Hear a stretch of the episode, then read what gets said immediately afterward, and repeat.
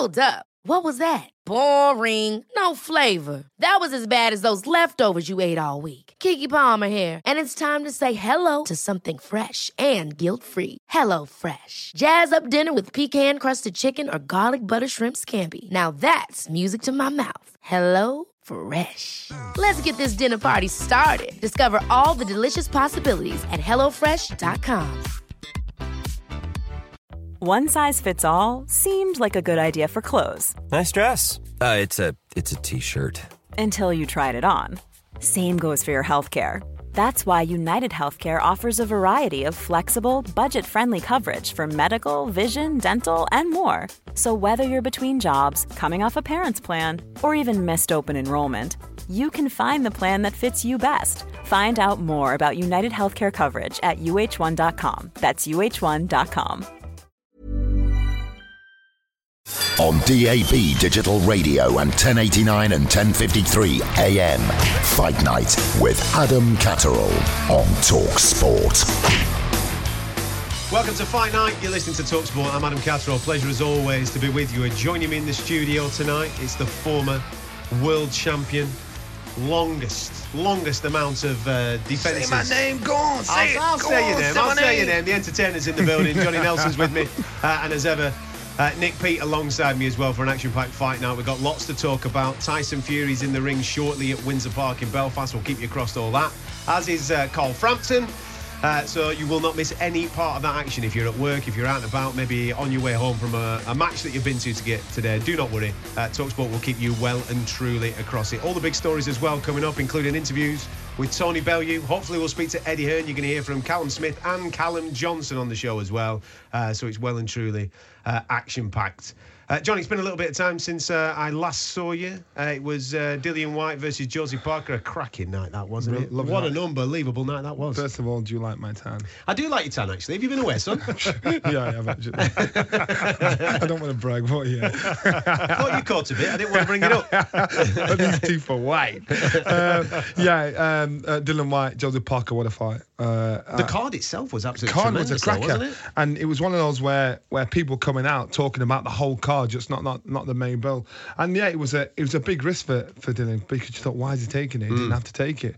Got the win, uh, and uh, and you know what, he he, he put Parker down. Mm. And so to me, I think he's elevated himself to say, look, you can't ignore me now. You, I'm I'm one of those fighters that no matter what, I'll be chasing you down.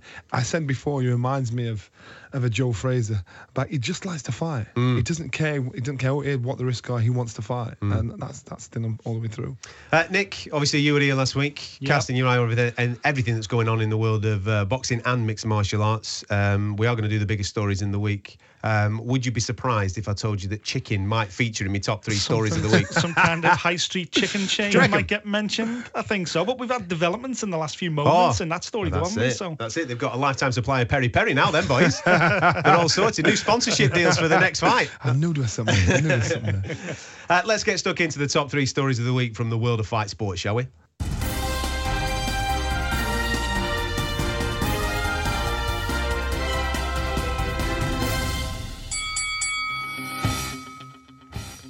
I'm going it with the top of the shot. It's in at number one. Got to.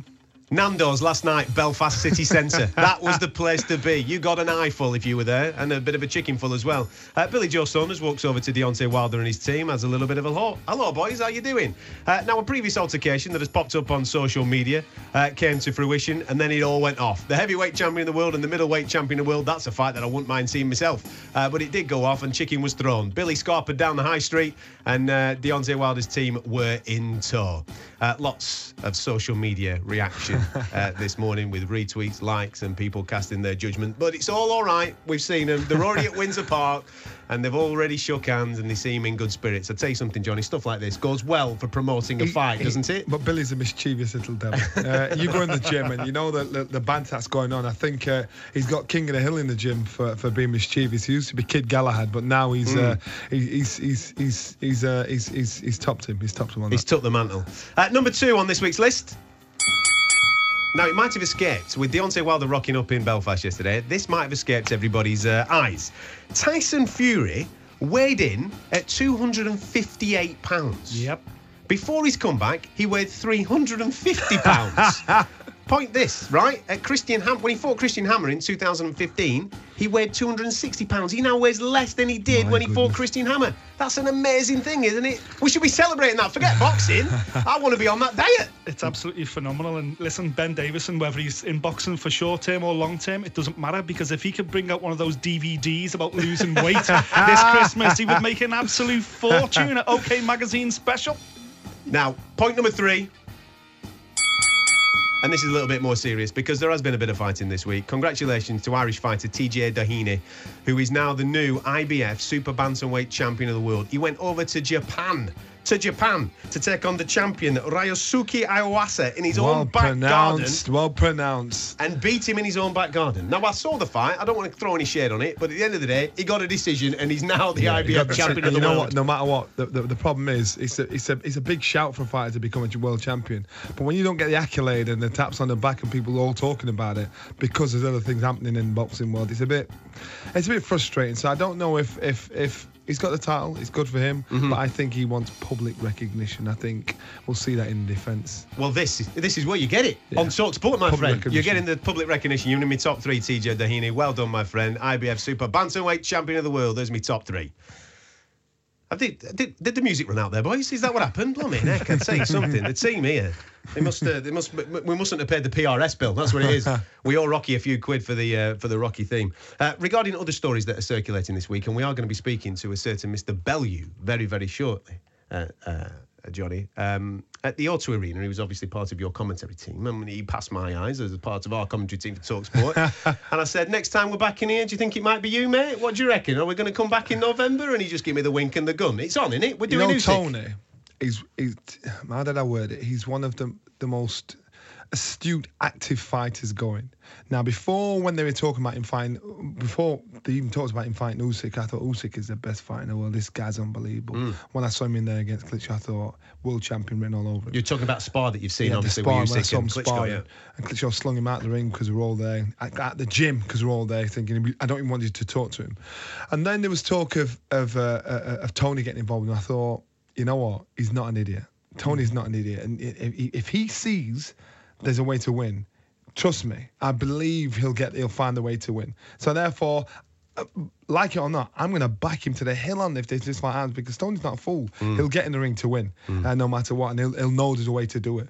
Um, very schooled, uh, very. He's probably one of the most intelligent guys uh, working for Sky uh, when it comes to boxing. He knows the game inside out, every aspect of the game, and that's why you've got to give him respect and you've got to listen to what he's saying when it comes to, to, to a fight like this. We're going to be speaking to him shortly, but you're a mate of his, right? Mm-hmm. You've known him for a long, long period of time, way yep. back when, even before he started boxing, since yep. school time, Scousers, they're all in it together, Johnny. They're all in it together, mate.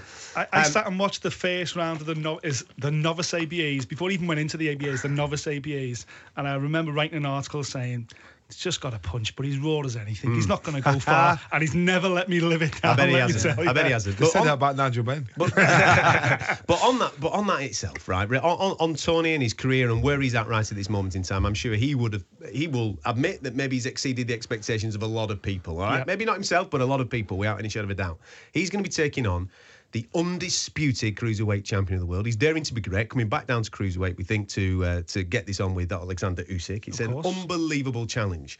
One thing that I will guarantee is that no matter how this fight goes, Usyk will not break his heart. Even if he's no. eleven no. rounds yeah. down, no. he'll still believe that he can land that one punch to change the fight. Absolutely. And I think, you know, win, lose or draw, this could be the the final time we see Tony Bellew in the ring. I truly believe that. You know, what a perfect way to go out with, you know, unified cruiserweight champion of the world, the Ring Magazine belt. There's nothing left to prove. We, we've already realised there's nothing really from a heavyweight, hence the reason why he's going back down. Um, it will only happen if it is for all the marbles as well. I know Tony's, mm. there's some issues at the moment whether Usyk can keep hold of all the belts because of politics as usual. Mm. But if he can keep hold of belts, and, and it can be made for November, which is what we're hearing, maybe early December, um, I truly believe this is Bellew's moment. And you know what? In Liverpool right now, I've got to say, there's debates going between the generations. Is it John Conte? Is it Tony Bellew? And I'm, it would push him over the over the line mm. for sure if he can get a win over Usyk. Johnny, why do these sanctioning bodies get in the way of everything, mate? Why, you know why, do, they I, want the, why do they want the fight? I win? call it politics. You know, it's a politics that kill our game. That's mm. why certain fights have never happened, Junior with uh, Ricky Hatton. Yeah. Uh, and, and things like that. They, there's certain reason why, why they've happened. And again, it's a public that lose out. We've, we've been riding on the crest of a wave lately because we've had some unbelievable matches that we thought, wow. And that's maybe because they've all been with the same promoter. It's worked that, that way. It, it's professional jealousy. It could be the governing bodies or whatever. I hope that it's big for us. It's massive for us, you know, mm. to, for, for Tony to get in there and, and fight Usyk for all the belts. But I hope that the governing body still gives a blind, say, you know what, let it roll, have mm. the fight, let it go on. Because again, it's about it's making the, the, the sport there for the public's yeah. enjoyment. The, and, uh, from Tony's point of view, and I'm sure he'll admit this himself in a couple of moments once he's once he's on the show. It is high risk. He knows it's high risk, but there has to be that high reward, and the high reward of becoming the undisputed cruiserweight champion of the world. That's, that's the reward. I would do it in a heartbeat. Absolutely. I remember, before Tony even spoke publicly about fighting David Haye, we were driving through Liverpool, we were in the car, and he said, when I win this, I'm going to shout David Haye. And I looked at him and said, why? Are you mad?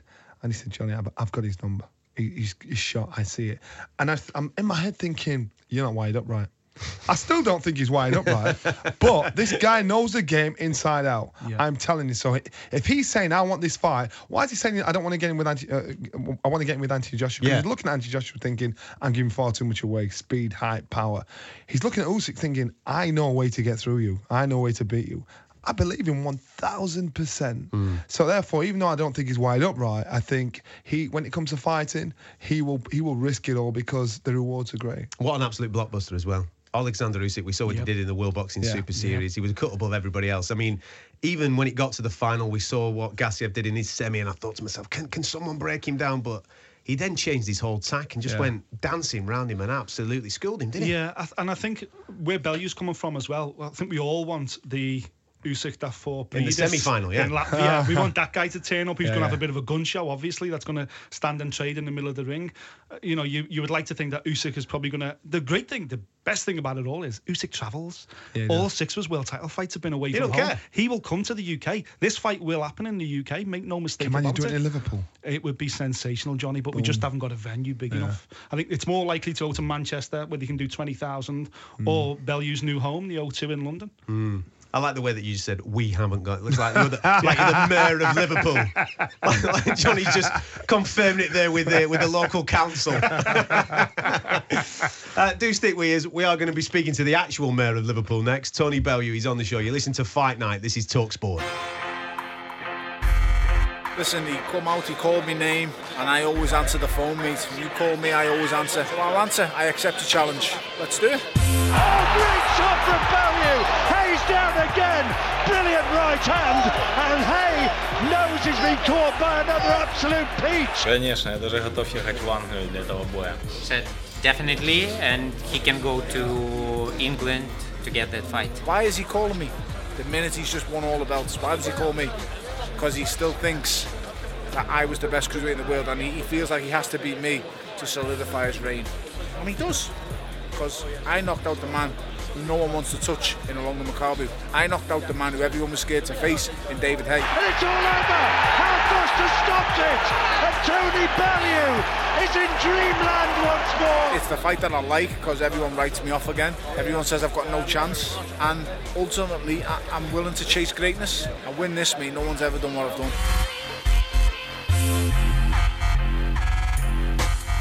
You listen to Fight Night on TalkSport with me, Adam Catterall, Johnny Nelson with me, and Nick Pete in the studio. We will keep you abreast of everything that's going on at Windsor Park at this moment in time. Tyson Fury just making his ring walk uh, for his fight against Pianeta. It is raining at Windsor Park. Don't know whether that's going to play uh, anything towards the uh, the outcome, but we will keep you up to date with it. Now, you've just been hearing from the man himself, uh, Tony Bellew, who very kindly on his Saturday evening decided to join us for a little bit of a chinwag about boxing. How are you, Tony? You all right, mate? Boys. Yeah, we're all right. Listen, Nick wants his six quid back from football last week. We've just been having a little bit of a discuss. He says he's done his knee. When, when things start popping, mate, don't play much. That's what old age does to you. How you doing, Tony? I'm all right, mate. I'm cracking on. Uh, listen, we've just things. been... Yeah, everything's good here, mate. We've just been listening to, obviously, you um, referring to the Usyk fight. Nonsense. No, no, no. We've just been listening to you referring to the Usyk fight. And one thing that I wanted to bring up with you, which you already brought up, was... Usyk becomes undisputed cruiserweight champion of the world, and the first name out of his mouth is Tony Bellew. You must have been sat at home going, yes, please, my friend. I'll, I'll see you soon. Uh, mate, in all honesty, when he called my name, I was on my honeymoon, so uh, well, my missus wasn't too pleased about that. Like, but, uh, I was on my honeymoon, so uh, it is what it is. You know, he, I think to add it all up, uh, I think part of him believes that I'm the last thing left to cruiserweight. A part of him also believes that I'm a huge money fight, and another part of him believes it's, it's the door into into the U K market, the pay per view mm. market. So, I mean. I suppose I'll tick all boxes, yeah. but uh, I won't be ticking all boxes when we get in the ring, mate. I promise you that. I am not someone who's in awe of them. I'm not someone who fears him in any way, shape or form.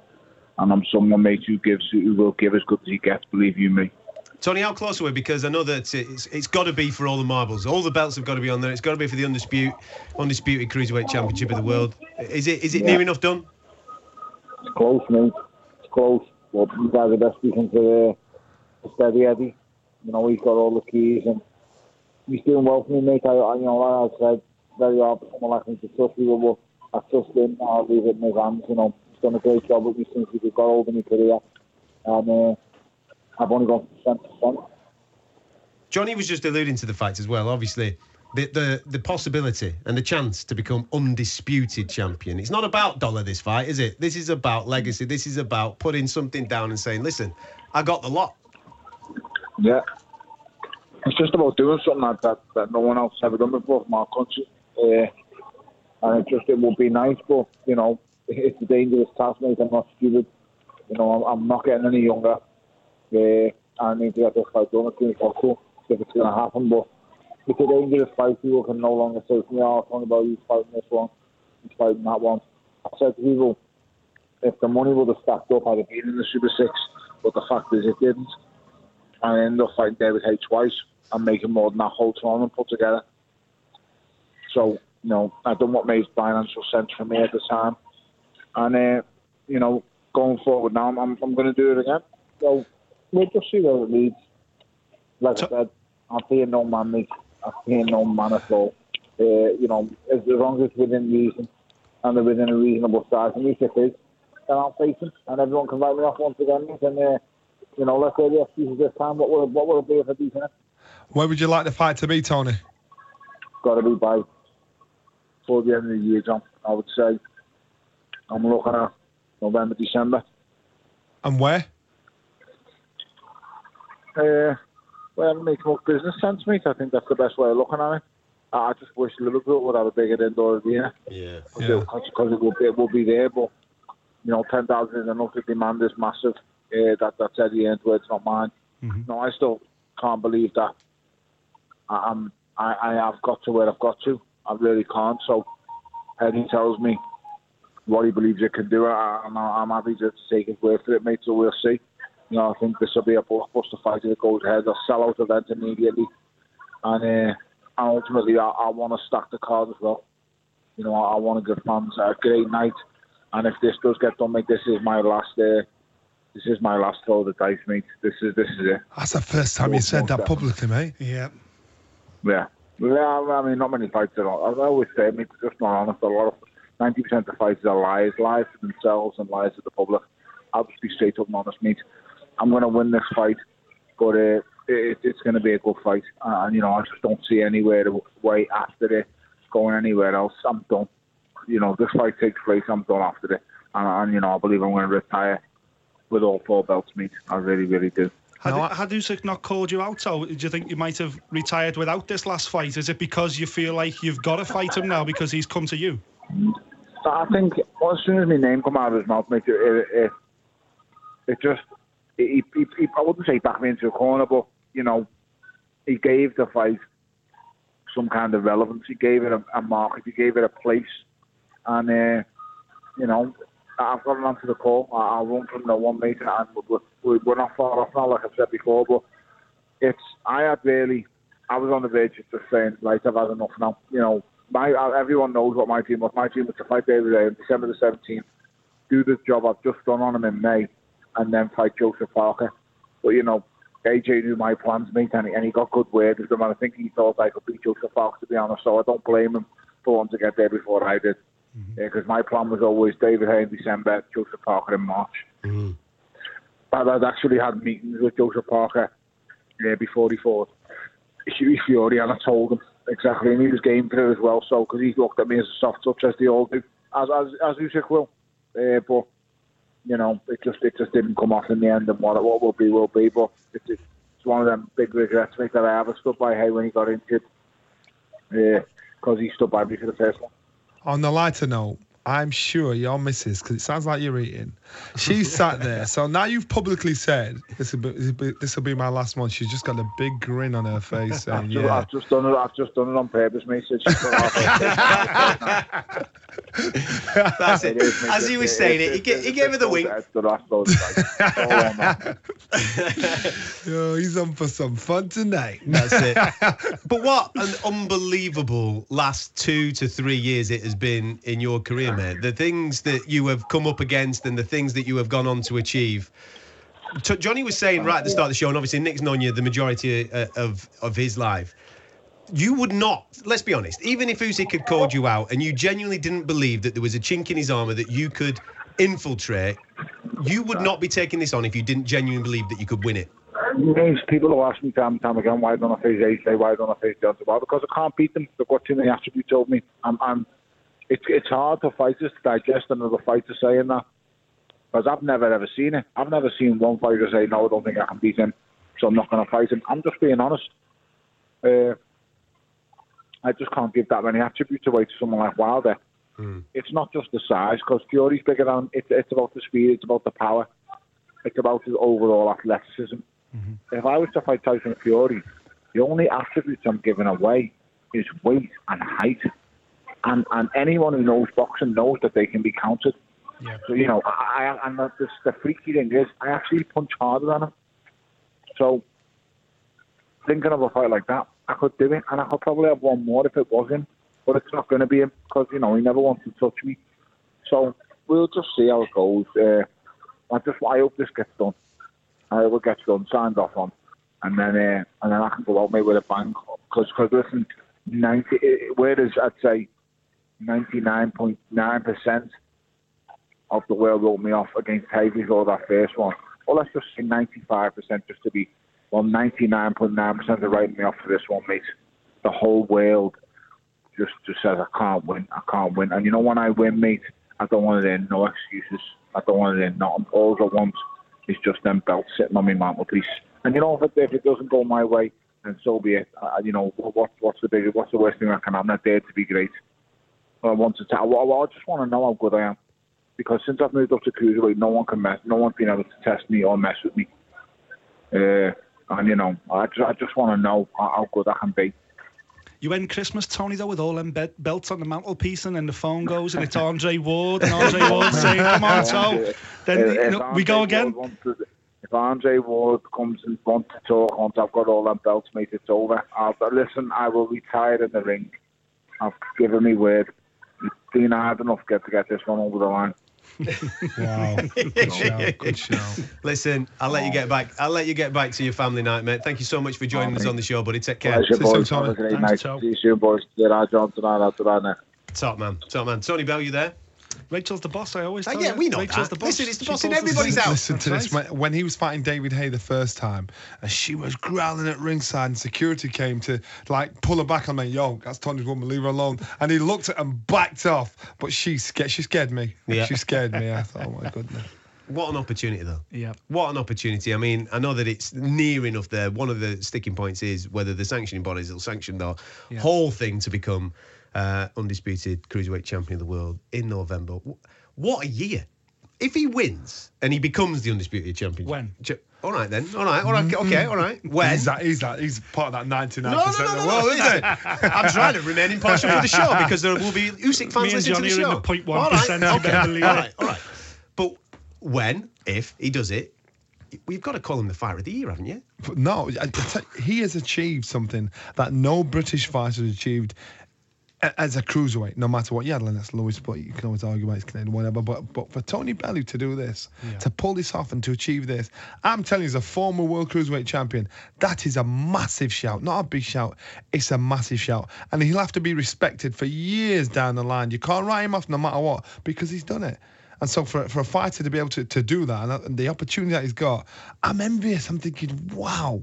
What a what a crack! What a what an opportunity! Mm. And to me, I, I, I'd make sure they carried me out the ring, and that's yeah. what Tony's that kind that's of guy. All. Oh, Scouser will be there, won't you, lad? You'll be in there. Be you, there I think yeah. you've already ordered the bronze statue, ain't you, for uh, Smith, da Smith down Road? It's getting done now, yeah, exactly. Uh, do stick with us. This is uh, Talk Sport that you're listening to. Fight night on a Saturday night. This is where we are, the home of boxing. Tyson Fury's currently in the ring in the second round, coming to the end of the second round against Pianeta. Uh, he's having his own wiki ways. He's, he's bobbing and weaving, but it's not as much of a pantomime as the first one. I'm a, I'm a little bit more impressed this time round. I'll tell you a little bit more about it next. Don't go anywhere. You're listening to Talk Sport. Welcome to the jungle. We got fun and games. We got everything you want. How do we know? You're listening to Fight Night on Talk Sport. Myself, Adam Catterall, Johnny Nelson, Nick Pete with you. You singing along there? What's up? Nice yeah? track. You nice enjoying track. that, are you? Commending the production of the show there. That's what we like to see good job, from the champion. Job. Uh, Tyson Fury in action. He's currently in the third round against Pianeta. He's having his own wiki wear. I don't know if you boys have just been keeping an eye on that as well whilst yeah. we were talking to Tony there. Uh, but we know that he's in great shape now. He's down to two hundred fifty-eight pounds. That's what he weighed in at, which is lighter than when he fought Christian Hammer in two thousand fifteen when he weighed in at two hundred sixty pounds. He looks like he's taking it seriously, Johnny. This is what we need, don't we? A nice serious Tyson Fury. Yeah, he looks fast. Serious Tyson Fury. And I always said the Tyson Fury that rocked up to fight uh, Vladimir Klitschko, he basically trained for like thirteen months for that, and he was in brilliant mental and physical condition. Uh, now, uh, if the rumours are right and he's fighting uh, Deontay Wilder next, yeah, you know, this is what we've seen is we've seen a progression of a guy getting himself in shape, ring shape, physical shape, now, now mental shape, and he needs that drive. Uh, um, uh, Wilder's supposed to be ringside there yeah, is, somewhere, yeah. so uh, so uh, he's good. He's putting on a show. He's putting on an exhibition. One thing that I'm uh, impressed with, Nick, and I don't know if you've been catching this as well. He's not looking to blow this kid away. He's looking to get rounds in. He's outboxing him. He's waiting. He's being patient. He's being the consummate professional. It looks like. Yeah, yeah. But but he's got to be though, hasn't he? Because if you know if the rumours are right, if Wilder's there for a reason, they're going to announce this mm. fight in the aftermath. Then. What he needs desperately is rounds, because in the last two and a half years he's had a sum total of four so far. Well, six, including the couple he's just done tonight. So. Well, and, and the Cephas Safiri, let's be honest, they weren't even rounds. That's what I mean. Those four rounds against Safiri, it's yeah. hard to even count them anyway because yeah, they weren't taking it seriously. They were like a matinee so at Christmas, my friend. He's twenty pounds lighter than when he fought Safiri. He looks a lot leaner tonight. He looks a lot meaner, um, but he's. You know, it looks like he could step it up at any time. He's in third gear, but at least he's. It lo looks like he's taking professionally. You know, he's he's focused on the job. He knows he's got to put on a little bit of a show, because even the American broadcasters they they want to sell this fight as yeah. well. You know, we've got tell to us what the stats together. Are for the third round. Uh, third round knockout. If you got it off. Oh, with the Tyson. Yeah. So we were looking for the third round knockout because Tyson's Tyson, Mike Tyson's second fight back after his incarceration yeah. resulted in a third round knockout, and then he went and fought for the W B C world title like he did against uh, against Frank Bruno. Yeah. I was hoping we were going to see something similar here, but now starting the fourth round. All right. And also you had a few quid on the third round. I had a few quid on the third round for that exact yeah, reason. Yeah, yeah. yeah. So you were getting a little bit carried away, my friend, weren't you? Um, well, he's won every round so far, and he's just entered the fourth round, so we will keep you up to date with that. But the rumours are. Are, are, are massive, because not only is Deontay Wilder in town, Shelley Finkel, his advisors in town, his management team are in town, and the rumour is that if Tyson comes through tonight looking a million dollars or even half decent, yeah. well, uh, it's done, aren't we? On Monday they will be announcing the fight. They'll be up yeah. the B T Tower in London. December they're talking. That's what they're talking, yeah, yeah. and they're talking either New York City or Las Vegas. So you've got wow. to kind of commend Tyson for where he's at right at this moment in time, to dare to be great, to roll the dice, to go in with such a dangerous heavyweight that Deontay Wilder is. He's knocked out thirty-nine of his forty opponents. Man. Tyson Fury was the Antichrist. Once he won the once he won the mm. world title, he, he, he said and did a lot of things, but he was the guy that everybody was talking about. He's the guy that everybody's talking about now. Uh, he had so much time off his comeback, and people thinking, can he do it? Can he be that fighter he, he was? That that incarcer, uh, that that time off has not. Looking at his, his, how he's progressed to this stage now, it's not doesn't look like it's affected him. Mm. We'll see what happens when we when, when we go up in a level of opponents. Of course. But, you know, so far, so good. He looks in good nick. He looks like he's motivated. That's what he needs. He needs to be motivated and driven. Mm. I like the fact that he's prepared as well to go to the champion's backyard, one, yeah. one of those uh, major cities in, uh, in not, the United States. Not many States. fighters do that. No, and, not at all. And, and I think, to me, as a fighter, you've got to do it. If you're a champion, I believe that uh, you're a champion all over the world, mm. not just in your own backyard. So I did it, and I think it, it's completely different when you're in somebody's backyard and everything's against you. You're in the hotel, you're in the venue and yeah. everything. All the fans are in the street, they're, they're sneering at you. It's different. But if you're a champion, you think, I can handle this. I'm going to walk away with the bacon. Mm. You can do it. And so for him to do that... Mm. Enough respect to him. No, absolutely. Um, so we're expecting that by the back end of the year. There's quite a lot of fights, actually, for British fighters stateside. We're going to be speaking about Callum Johnson a little bit later on.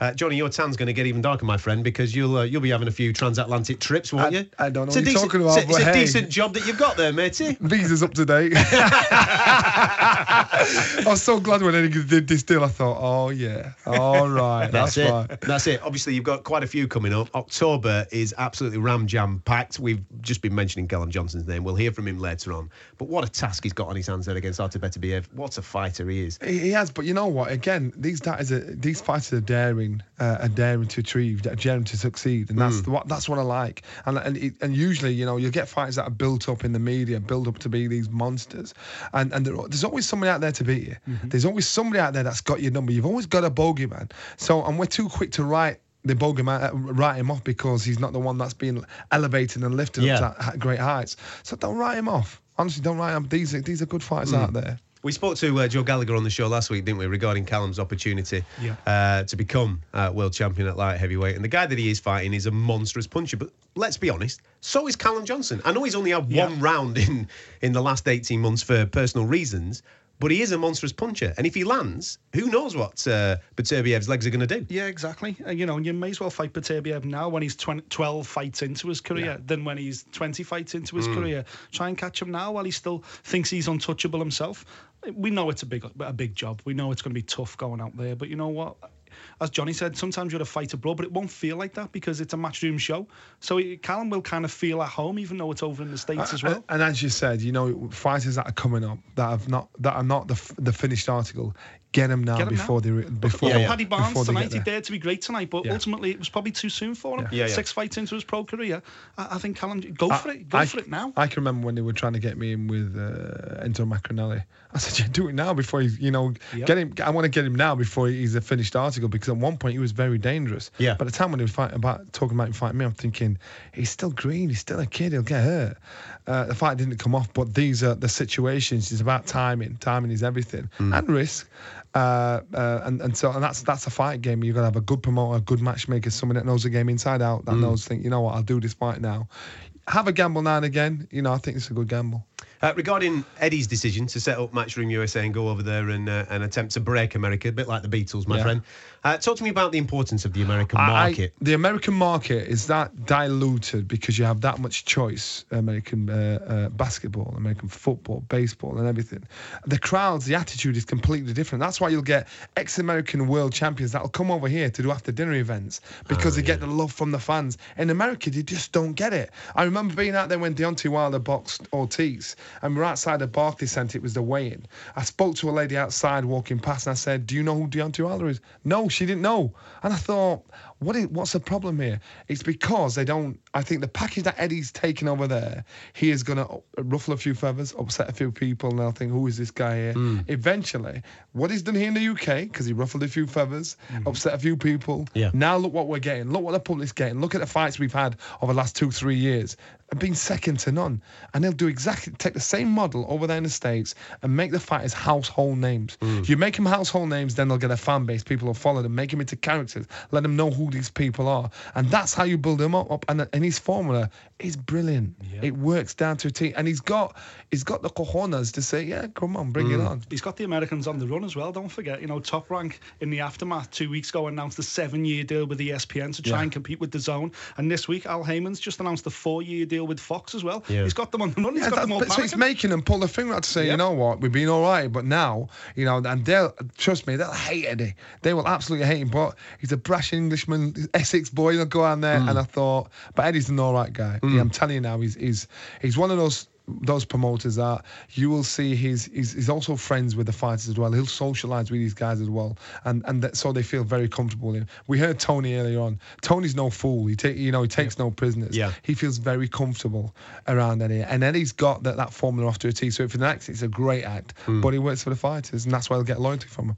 Um, me and you have spoken about this particular deal, and it will take time because I, I saw yeah. a lot of people throw in a bit of shade on uh, on some of the cards that are on in the States at this moment, and it will take time in order to attract those names. But at some point down the line, because of the amount of money that D A Z N have in order to pay certain fighters money that they've never seen fighting on yep. E S P N or H B O or Showtime, mm-hmm. they're going to be thinking to themselves, well, hang on a minute, I'm the world champion. Why am I not getting paid that money? I'll go and have a chat with Eddie Hearn and see yep. if see what he can weigh me in. And I'm talking about the biggest names in the business, some that have already turned him down right now, the likes of the Charlo boys and, yep. and Broner and people like that. But at some point, if he's wafting around two, three, four million dollars a fight, they're going to want a piece of that, aren't they? Yeah, but don't forget, exactly, of course they are. And don't forget, a lot of the American fighters and, and fans, haven't, we haven't tasted the D A Z N production yet. We haven't seen it live. Yeah. And in America, we haven't seen Matchroom U S A live yet. When they see it, and when they see the production value that Eddie puts in, because he's done it over here, he, he took it to a completely new level. And then they see that Michael Buffer is home there now. Yeah. You know, everything else, when they see all the bells and, and Johnny whistles, Nelson. And Johnny Nelson. Don't forget yeah, Johnny yeah, Nelson. And, and we might be blowing our own trumpet here, but when you see big fights and when uh, how Sky put it together, it's a completely different league and completely different class to wherever you see it anywhere else. And I think he takes that formula over there. Exactly. It's classy. It's when slick, when the American mm. fighters see that, they're going to be, whoa, I want a piece of this. Yeah. I want a piece of this action. That's why this card in Chicago is so important for so many reasons. The first one, you really want to hit the ground running and you want to have the American audience suddenly go, wow, okay, this is different mm. and this is the way forward. It reminds me, it's similar of the World Boxing Super Series. That comes out, it's going to be the Champions League of Boxing. People are a little bit like, well, I don't really know. Yeah. The fights kick off. Everybody loves it. Everybody wants a piece of the second season. That's where we're at right now with uh, the guys at uh, at Sauerland. And I imagine that this is where we're going to be in a year or two years' time with Eddie and D A Z N over in the States. People are going to want a piece of it once they see it rolling. Yeah, it was never going to be an overnight thing, you know. I'd have been a bit disappointed if Eddie just gone over there and blew most of the money on signing Mikey Garcia or Lomachenko. It was never going to be that. I'd have liked him to do it. I would have loved him to do it. And then brought him here, and then I get to see him in the flesh. Garcia versus Lomachenko, yes please. But it was never going to be like that. It was always going to be a long journey. Don't forget, one of the first things that he did when he took over is he went and basically signed everybody at Team G B. Don't be surprised if he does something similar in America. Yeah. Mm. Goes around, signs a load of the top amateurs, a load of the The rise in talent, rather than guys who are at the top now and are going to take uh, the biggest purses. And from a fighter's point of view, you love the game uh, and, and you want to make money. And yeah, that's, of course. That's the ultimate thing. And now, now and, and what happens with a lot of fighters, somebody dangles a carrot in front of you, but it's just a, it's just a carrot. It's just an illusion. Mm. Now, if Eddie's there and he's saying, right, this is what you're getting, this is the score, this is the deal, most of them will say, right, I'm in. Yeah, I'm I think so. It's about earning dough, uh, yeah. and that's what it is, especially out there in America. And they've got so much choice out there at different sports where these guys want to be stars. They want to be household names because now they're few and far between. Mm. Uh, and and and the, the likes of Floyd Mayweather, uh, people like that, they, it's going to be hard to build another Floyd Mayweather. And I think Eddie's given him the opportunity to say, right, you can be the next household name. It's going to be interesting to see how this all pans out over the next couple of years. Do stick with us. Uh, you are listening to uh, Fight Night on Talk Sport. Um, we are deep into the sixth of ten rounds. Tyson Fury and Pianeta. Uh, Tyson's had his wiki way. I think he's won every single round. It looks like he's starting now to try his best to put his foot down on the gas and make Pianeta work a little bit harder and try and get him out of there. We'll keep you up to date with it as uh, as this all progresses. Do stick with us. You're listening to Talk Sport. Another big one from Callum Johnson, and it's a right hook, and Victor Loughlin has stopped it. It's a sensational win for Callum, the one, Johnson. People don't probably realise I've had sixty or seventy international boxing matches as an amateur, and I've boxed all these big bad Russians before, so you know, I've got the experience, and uh, you know, I'm thirty-two, and I've been given the chance, and it's a chance that I'm going to try and take with both hands.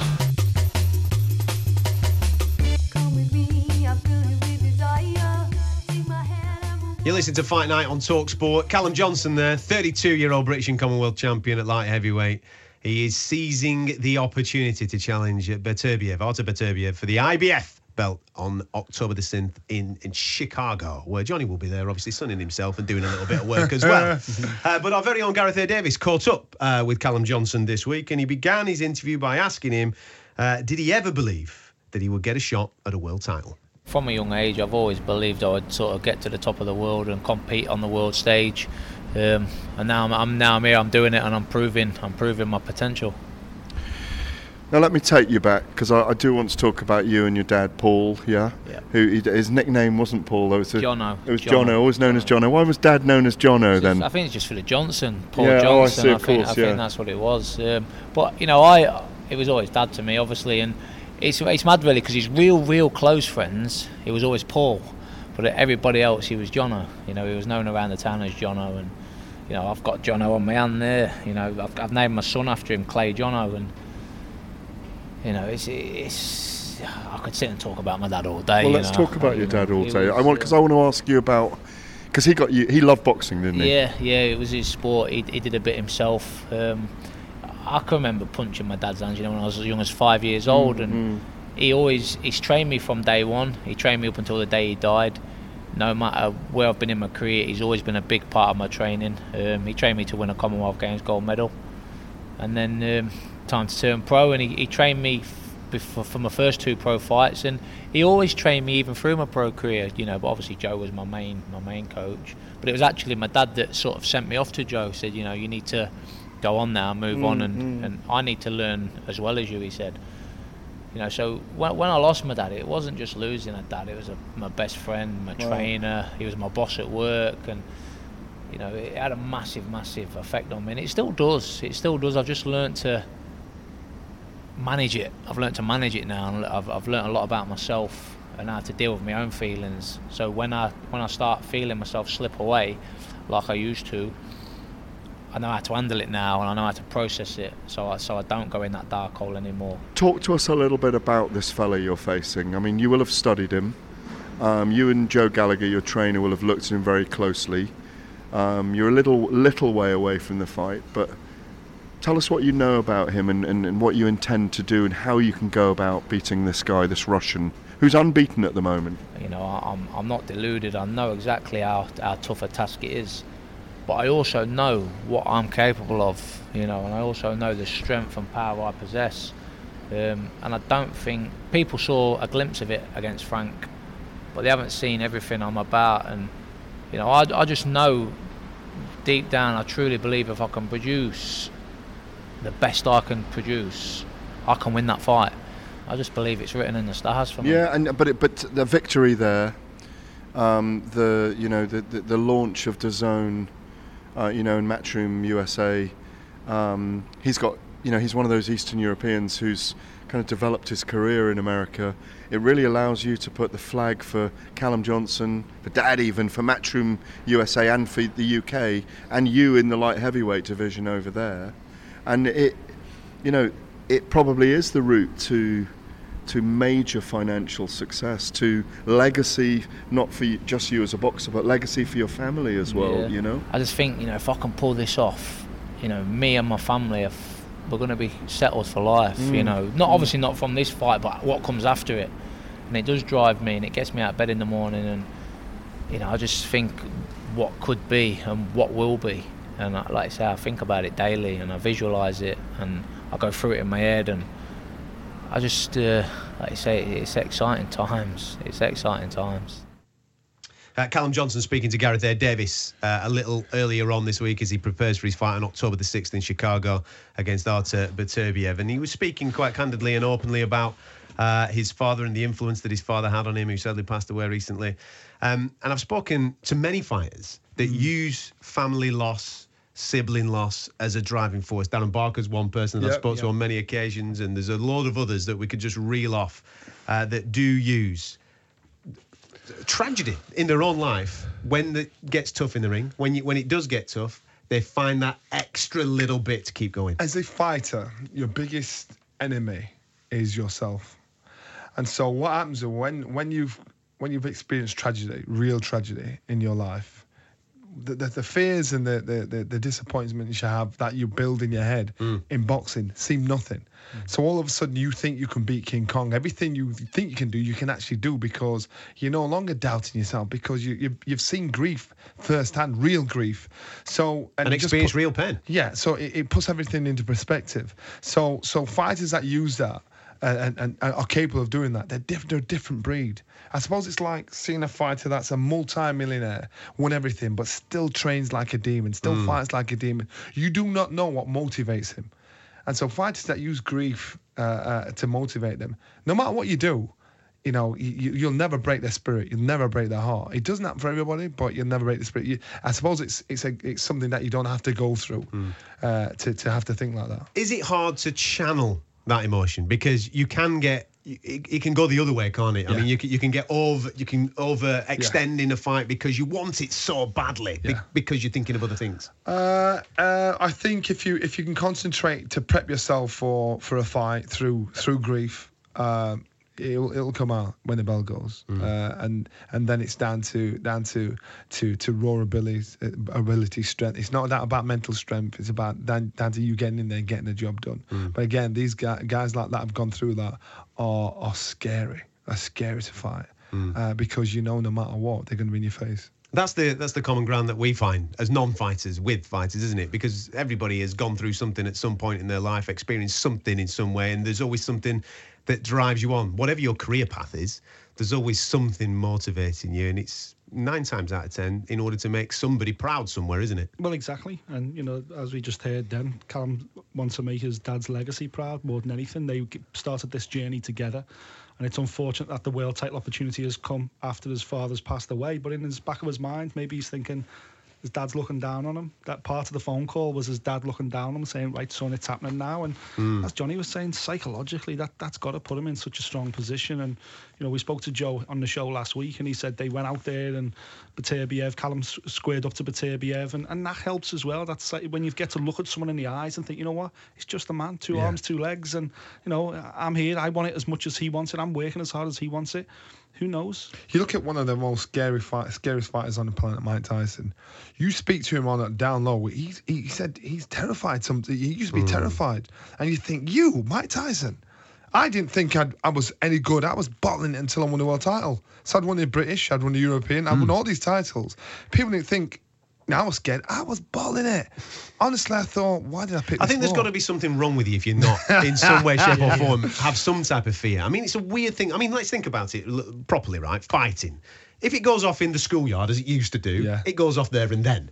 You don't sign and say, I'll tell you what, we'll come back in about three months. Right? And me, let's get in shape. Well, let's get in good, Nick. Let's and, then, and then we'll make a bit of a walk and yeah. get and sell a few tickets so everybody can come and watch I'm gonna, it. I'm going to go, and, go and practice fight with yeah. a kid who's a similar size yeah, to you. Yeah. I'm gonna and then we'll ready. have a do. Then we'll have a do. You know what I mean? And sometimes you do it when you don't actually have any animosity towards the other guy, which right. is, which baffles me, absolutely yeah. baffles me. So it is a, it's a weird thing within itself. Yeah, it is. Well, they say fighters are aren't wide up right, and, and they are, they're not. You know, fighters at sixty years old still think they can fight. Yeah. So, uh, so it's not, it's not, it's not rocket science. It's genetic. It's one hundred percent genetic. I think you referred to it once as it. a chemical imbalance. I think you yeah. referred to it, it as, didn't you? It's truly genetic. It, it's, it's. There's something the way f- fighters are wired that makes them run towards a fight when the rest of the population run away from yeah. a fight. It's it's just built into, and that's why they're so fascinating. That's why we love fighting so much. An underdeveloped frontal lobal, if you want the correct word. That's how you want to drop it. He's looked into it. Hey. Why am I a nutcase?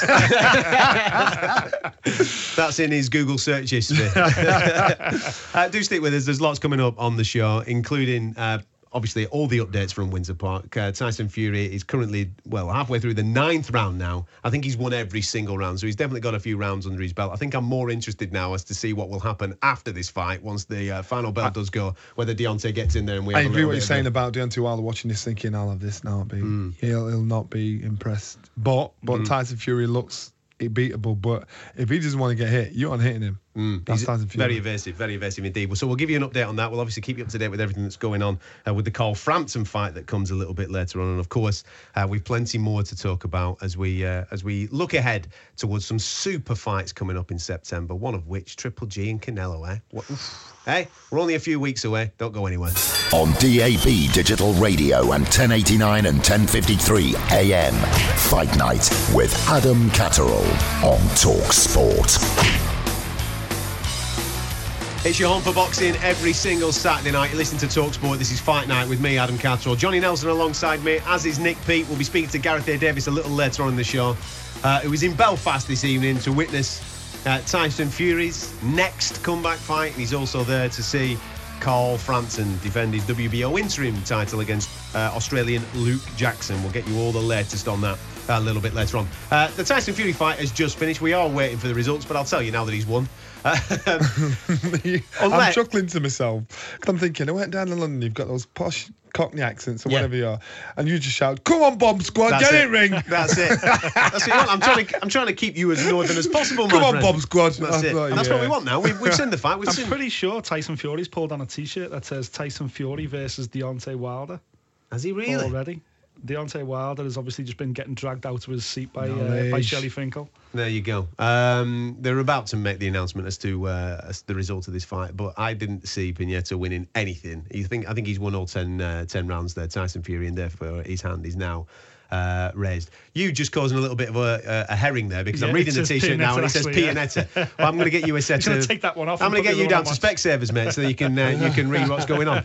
Uh, but he's doing a little bit of a, a parade of the ring at this moment in time, addressing the fans, giving them all of a little bit of a round of applause. And let's not forget, this is this is Carl Frampton's he's night. Just took really. Wilder's belt off him. This this is this is Carl Frampton's night, really. But right now, Tyson Fury. He's parading the W B C Heavyweight Championship of the World around the ring in uh, in Windsor Park. Where's he got that from? He's got that off Deontay Wilder, it looks like. You're joking. He's took that off somebody, hasn't he? He's took that off somebody. He's well, giving he, him it back now, look. Well, he's got a version of a of a W B C crown there, and they're having a little bit of a handshake, him and uh, Deontay Wilder. Come on, Deontay. We, we don't want... That's it. He's beckoning him into the ring. That's what we want to see, don't we? We don't want to see any of this uh, tete-a-tete, a little bit of this, a little bit of that, and Deontay Wilder is now actually making his way into the ring to go nose to nose uh, with the Gypsy King himself. Of course, at this moment in time, we don't have the sound of this, so I can't tell you exactly what is being said, uh, but we will keep you up to date with it once we've digested it. Fun. Absolutely. Nothing but fun. fun. Nothing but fun. Um, Tyson Fury uh, in the ring now, addressing uh, the crowd on the microphone, and I've no doubt there'll be a little bit of a fallout with him uh, and Deontay Wilder. Hopefully, a fight's announced, and we will uh, give you that information Uh, in a couple of moments' time. In the meantime, I want to turn our attention towards uh, Callum Smith, because he's in action in Jeddah against George Groves in the World Boxing Super Series uh, final, super middleweight division. It's for the W B A uh, Super Middleweight Championship of the World and the Muhammad Ali Trophy. Gareth A. Davies caught up uh, with Callum earlier on this week and asked him how big of a fight with George Groves this really is for the. I treat every fight as a must-win.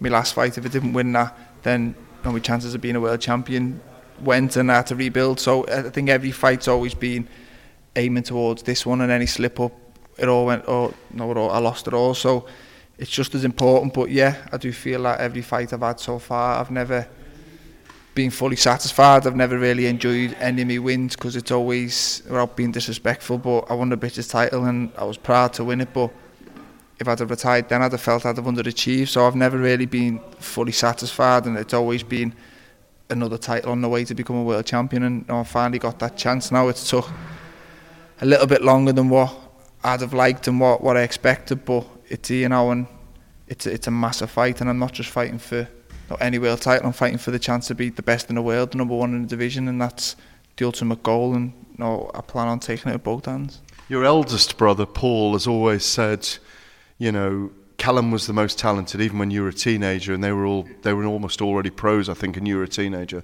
Um, and finally, I mean, they've, you've been around world titles so many times with all of them, in yeah. fact. Um, is this, and has that been ideal preparation for this big moment, where you've been kind of there, ringside, in the shadow of that, knowing big occasions, and also perhaps knowing what it's like being away from home, in a vacuous arena where everyone's supporting someone else? I mean, there may be no one supporting anyone there in Saudi Arabia, but at least it, it, that preparation, knowing what that mood, that atmosphere is, that feel is like. Yeah, I definitely, I do believe being there with my brothers has helped me experience-wise, even though this is my first world title shot, but I've been all over the world with my brothers. I've been in big fights, I've been in changing rooms with them in fights where no, they've been the underdog, and no, they've been the away fighter, and the crowd's been against them. And I do feel that's helped me, and just being and being abroad and being out, out your comfort zone and seeing how other shows are set up. And mm. you know, on a Matchroom show, you see all familiar faces and everything's comfortable. And you go to a Golden Boy show and you're basically put in your room, and that's that. So I do feel I've been through it all, although not personally myself, but with my brother. So I do think that'll stand me in good stead for when no, I, I, I do reach the big stage, which is my next fight. Is there disappointment, or two things really, was there disappointment and how did you control it when you had to wait so long uh, to find out where it was, and was there some kind of semblance of disappointment when it was, you know, Jeddah? Did you know where Jeddah was, for example, when you heard it was Jeddah? No, but obviously, I, originally I thought it was the Cruiserweight final that was in Jeddah, and that was a Ukrainian via Russian, and it's kind of neutral ground, and maybe, I don't think it made sense, but it made a little bit more sense than putting the two Brits over there. But I, uh, the minute they got moved to Moscow, I kind of had a feeling that we'd be going to Jeddah, and it's not ideal from, you know, a personal point of view or from a fan's point of view. I think it's a big domestic fight that mm. deserved to be seen by a big, you know, a big crowd, and that kind of thing. But but the whole build-up would have been nice in the U K, wouldn't it? You know, doing the press conferences and the workouts and that, yeah. that kind of build-up. Do you know what I mean? Yeah, I, I, I turned pro, and the, the two names that were making their way through division were DeGale and Groves, and they were the two people I felt that I'd share a ring with, one or both of them at some point, and I always envisioned it being a big domestic fight, pay-per-view, big sold-out arena and stuff, and I kind of got the fight, but not all that that comes with it. But it is what it is. That was took out of my hands. It was took out of George's hands. We entered this tournament knowing the circumstances, knowing the chances of fighting at home or abroad were completely took out of your hands. And like I said, it's been frustrating waiting, but I got the fight that I wanted. I didn't want to fight a replacement. And you know, with George's injury and stuff, I'm pleased that he's recovered, and I'm pleased that he'll, he'll be standing in the opposite corner and I get a chance to become a world champion, which is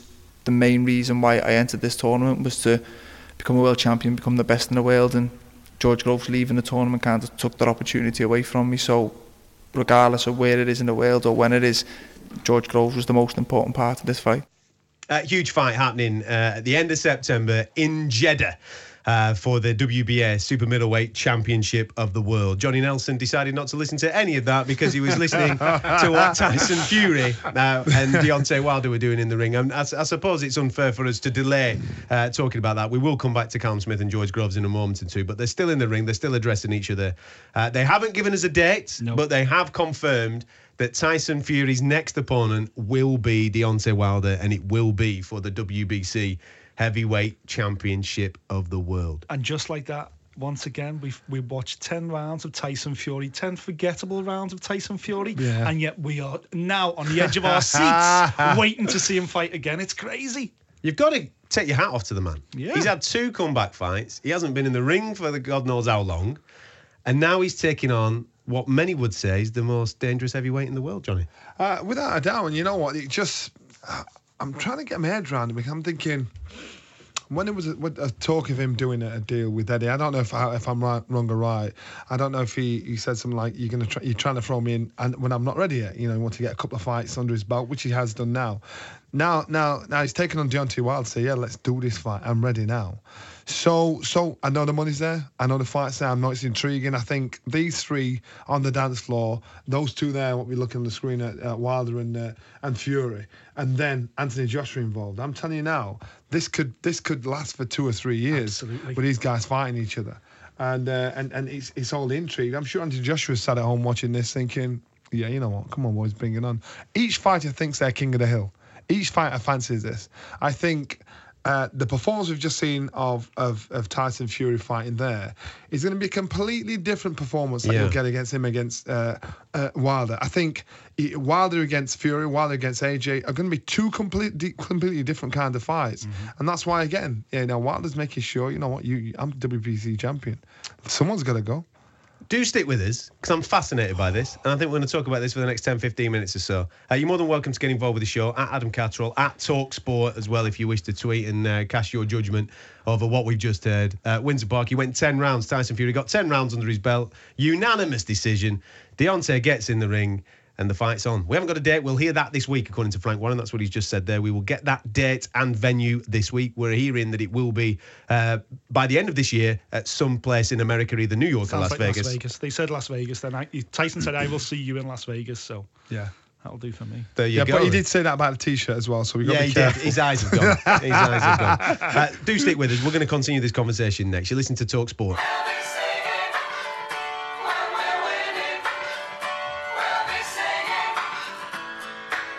I get knocked down. You listen to Fight Night on Talk Sport uh, with myself, Adam Catterall, Johnny Nelson, uh, and Nick Pete. Um, and obviously, our texts and our tweets are now going a little bit crazy uh, in the studio with people excited, confused, all the emotions uh, regarding the information that uh, we have just seen live from Windsor Park in Belfast. We'll get Gareth A. Davies' opinion on that a little bit later on in the show.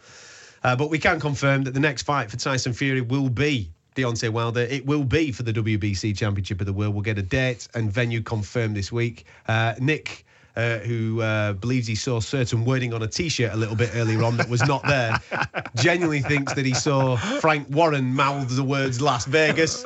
So he's getting excited. He's just booked a flight. We're off to the M G M, baby, aren't we? It's crazy, though. We, we kind of we, we came into the studio knowing that was we, that was what we were waiting for. We were waiting for the head-to-head. We were waiting for the war of words. We were waiting for the big announcement. And we ultimately got it and more, which is usually what happens with Tyson Fury. And we've completely forgot about the ten rounds that we've just just had to sit through yeah. together. In hindsight, what was the point of the ten rounds? Why didn't they just get them both into the ring and just do that face-off thing? Yeah. It was crazy. Obviously, you know, uh, from a fan's perspective, once again, Tyson Fury captures the imagination of the nation with the microphone rather than with his gloves. Yeah. It's crazy. After about two rounds, three rounds, when it was, seemed quite obvious that the other kid was going to give him no trouble whatsoever in yeah. this fight, it reminded me very much of watching Canelo versus uh, Chavez Junior You might remember oh. this. I remember watching that and thinking, Canelo's just a cut above this fella. It's yeah. unbelievable. Oh, Triple G's in the crowd. I wonder why he's there. And then for the rest, of, and then for the rest of the fight, I was just constantly thinking, is he going to get in at the end? Is it going to go off? But and I just, it, I and just it did. Saw, I just saw Wilder's there.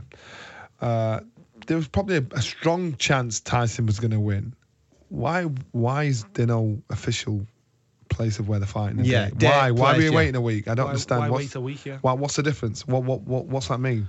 You know, because they know that it's the next fight. They know it's... Do you know why I think that's happened? Because if we're all honest, tonight is about... It's supposed to be about Carl Frampton. It's yeah. supposed to be yeah. about him, isn't oh, it? Oh, yeah, I forgot his fight. Right? Yeah, yeah exactly. Carl Frampton's about to make his ring walk. This is I'm his sorry. night, Johnny. Sorry, I don't know if you remember that. And I, I genuinely think that if you announce the day and venue and all that type of stuff, nobody's bothered about the Carl Frampton thing anymore. No, the shine is totally taken off his night.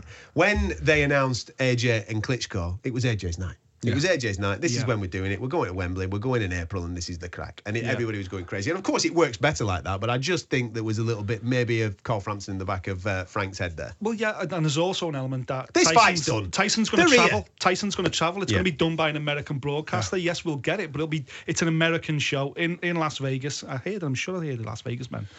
It's going to go over there. We're going to get the same thing here, don't forget. Josh Warrington's ringside. I think we're going to get the same thing again. A big performance by Frampton. Mm. They're going to get Warrington in, and that's a Frank show that, then. That, them that, get them yeah, head again, to head. That might be a reason why they've not announced it. Look at us speculating. That yeah, might yeah. be a reason why... This is what we do. It. This is what this show is. Have you not heard it? You've been on it many times, my friend. We sit here just talking nonsense all week. Some of it comes true, some of it doesn't happen. That's on a T-shirt. Oh, no, sorry about that. Regarding the fight itself, though, I mean, as Nick, you alluded to this, right? The fight in itself is whatever now. It's gone. It's forget. Yeah, yeah. It's forgettable, and it's all the Generates things. No headlines tomorrow. Regarding Tyson Fury, it's all the things that are actually happening outside of the ring that is creating the interest. The inside of the ring stuff isn't really wetting our whistle, is it? No. You know, this is for every newspaper man that's sitting ringside tonight, and I've been one of them for many years. You know, you, you do eight hundred words tomorrow. There might be six words about the actual fight, and it will be mid Tyson Fury won. And by the way, beat Pianeta on points. That yeah. that will be it, because the whole story is about Deontay Wilder. The fight's happening. They're going to Las Vegas. They're going to America. He's going to get the shot. He's going to get the shot before A J. That's that's the big... And the great thing is we talk about this on the show every week. And we say British boxing's never been as good as it is now. It's the golden age of boxing. But there's an old adage about boxing as well saying the sport is only as strong as the heavyweight division. And now it looks like the heavyweight division is going to have its own real mm. era as well. You need three or four guys at the top, top, top end to make an era. And Anthony Joshua's legacy... He needs Deontay Wilder and he needs Tyson Fury. All roads are leading. All roads are actually leading to Anthony Joshua. You can see where this is going. You can see how this but is going. But how, dang- how dangerous is this fight for us to see Anthony Joshua in with one of these guys? Let's say they do this by the end of the year and it is unbelievable. Everybody's captivated by it. It's a tremendous fight. They're going to go again, aren't they?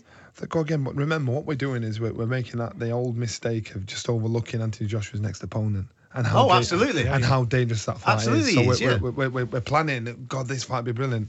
That that that dream could be shattered yep. uh, uh, come uh, September, because he has a big fight on his hands himself. And and if you look at the the, the form book, you look at the, these fighters, it's a tough tough fight out there. Of course for, it is, yeah. Uh, um, if we can pretend that that's a done deal and he's won, then these three, you know, him, uh, Wilder, and, and Fury. To me, it's a great, it's a great mix. It's a great. And I think, you know, he's got two enemies that are piled up to, to, to get against him. So all roads lead to him, mm, Anthony Joshua, because the two guys that dislike him and probably disliked each other one bit uh, have piled up to say we'll fight each other and try and take the shine off him. They're not they take the shine off him. No. You you put him in. It's, it, Anthony Joshua can fight almost anywhere and fill it out against anybody. Look at Wembley Arena. Let's see how many people rock up at Wembley in September. Uh, he's, he's he's probably one of the only fighters that can actually do that. U K fighters that can that can actually do that. But at some point, he's going to need a dance partner, isn't he? Because of yeah. all the talk, like Klitschko. Yeah, exactly. Of all the talk of the Wilder fight, if if it doesn't happen and it keeps being delayed and it keeps being delayed, then there's going to be a time where the fans go, come on, man, we need to see it. So who do you yeah. think the biggest dance partner is between Wilder and Fury? I think the best, most entertaining fight is Deontay Wilder, because I think it's a gun show. Mm. I think him, I think Anthony Joshua against uh, Tyson Fury could be quite dull, really. I think it could be a very cagey chess match. Mm. Build-up would be... Oh, the build-up would be tremendous. Be That's what Tyson's all about, yeah. Mm. My, my big issue with this fight being made in terms of A J is, if Tyson can go there and do the impossible... It, I'd be very surprised if there's not a rematch clause in Deontay Wilder's side of things. Yeah. So they're going to have to do it a second time if Fury wins. Or, as you say, if it's a great fight, they may well do it again. If there's a disqualification, mm. they may well have to do it again. And, mm. and suddenly A J's now looking at a year before he gets one of these mainstream dance partners. Yes, his next opponent is incredibly tough. Probably the toughest opponent since, you know, other than Vladimir Klitschko. Oh, there's no question about that, on his yeah. record. Mm. But he's not a household name. He's not a Tyson Fury. He's think, not necessarily think, a Deontay Wilder. Do you think A J's... Do you think A J will even consider jumping in the queue? Because he's thinking, I don't need to queue up to get in your club, because they're all queuing up to get in mine. He's yeah, the yeah. guy that wants to fight. He's a, he's the pension money. He's the guy that mm. fights want to fight because he gets paid heavily from. I'm sure Wilder, I'm sure Fury haven't, don't get fifty percent of what the kind of money A J's pulling in. So he's thinking, you can do what you want, boys, but, you know, my club's... When I come calling. Yeah, exactly. Yeah. But and like you that, said, that's how I look at it. As you rightfully pointed out, there are potential banana skins in the web yeah. before we get to either Wilder or Fury for Anthony yeah. Joshua, one of which is Povetkin in September. Yeah. And, with all due respect, we're kind of overlooking him, because I've just mentioned a tweet that he's just thrown out there. Uh, he put one word out tonight, the Dillian Whyte. Embarrassing. I think he's just referring to what we've just seen in the ring there. But Dillian Whyte with, has thrown his hat in the ring. He yeah. is a viable... option for April next year. I think he's pole position for April yeah. now. Mm. Absolutely. And that's position. A big fight because yeah. of their history. It's a big fight. And both fighters have matured, gotten better, more confident. They, they, they've grown. Not the finished article, but they've grown. It's a good big fight domestically. It might not mean diddly to the rest of the world, but, you know, over here, that's a Wembley all over again. Mm. Uh, and, and, and, and again, you got two fighters that, that have they've got history. Uh, and, and people will remember what happened in the first fight. And both fighters are willing to put it on the line again. Mm. You kind of uh, alluded to the fact of eras in heavyweight division. You're only as strong as that, that, that what's going on in the heavyweight division. Yeah. And for a long period of time with Klitschko, or the Klitschko brothers, should I say, dominating uh, the heavyweight division, we didn't really get major competition for those guys. It was always done deal, wasn't it? It was always yeah. a done deal. When Vladimir turned up, he stuck you on the end of his jab, end of chat. Yep. That's why it was such an amazing thing in two thousand fifteen when Tyson went over there and, and blew this whole thing wide open.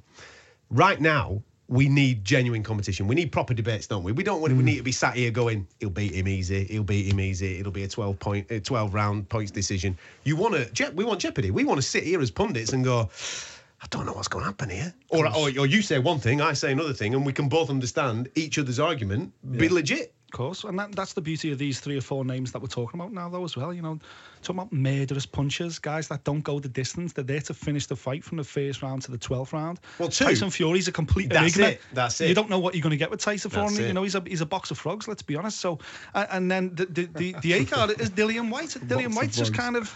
You know, Dillian, Dillian can pop up anywhere. You know, on his night, Dillian Whyte can beat anybody. I truly believe that if he can get focused. But I, I just think right now, everything. Johnny's right. All roads lead to A J. It's for me, it's all about A J's legacy and how does he define himself as one of the greats? How does he? How can we ever compare him to Lennox Lewis and what Lennox achieved? The only way we can do that is there's a strong heavyweight division. And right now, we're just seeing the early stages of what could be. The heavyweight division could have its glory years in the next five years. Could be amazing. Mm. It is exciting. I know, Usyk, I know that this Alexander is... Usyk. You know, there's names, there's other names up, that, yeah. that, that, that it could yet pop up. I know that the, I know that this has just happened, this is, and we're just dissecting this tonight. We've kind of known that it will probably get announced this evening or at some point this week. But it's good to see things start to move now.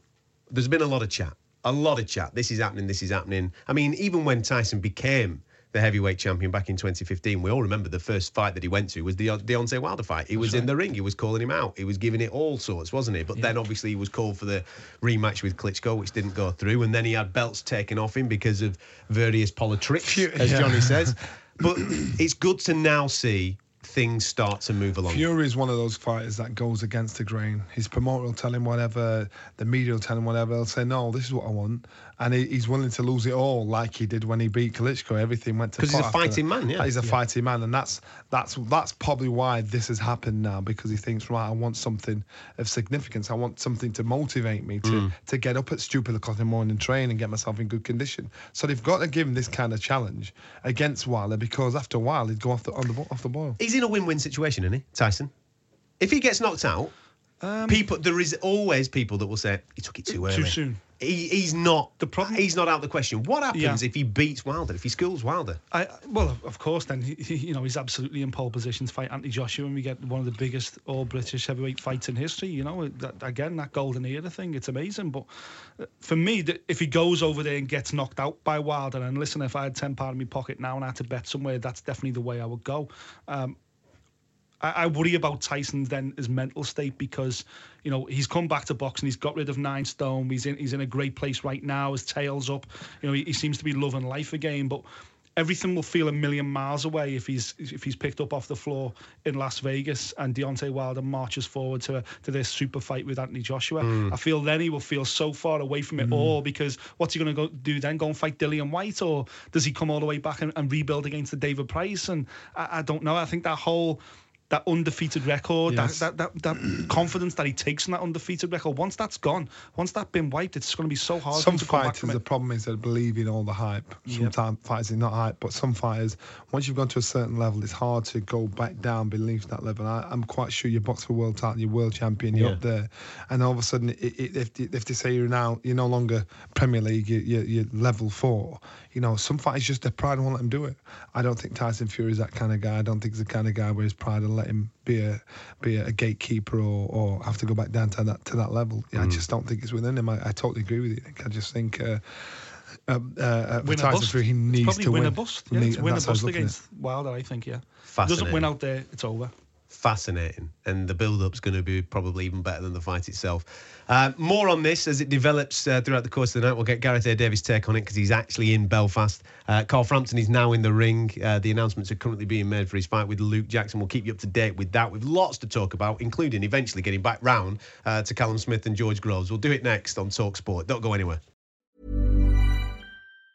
Hi, I'm Daniel, founder of Pretty Litter. Did you know cats tend to hide symptoms of sickness and pain? I learned this the hard way after losing my cat, Gingy. So I created Pretty Litter, a health monitoring litter that helps detect early signs of illness by changing colors, saving you money and potentially your cat's life. Pretty Litter is veterinarian developed, and it's the easiest way to keep tabs on your fur baby's health right at home. Go to pretty litter dot com and use code ACAST for twenty percent off your first order and a free cat toy. Terms and conditions apply. See site for details. Cool fact, a crocodile can't stick out its tongue. Also, you can get health insurance for a month or just under a year in some states. United Healthcare short-term insurance plans, underwritten by Golden Rule Insurance Company, offer flexible, budget-friendly coverage for you. Learn more at U H one dot com. Hiring for your small business? If you're not looking for professionals on LinkedIn, you're looking in the wrong place. That's like looking for your car keys in a fish tank.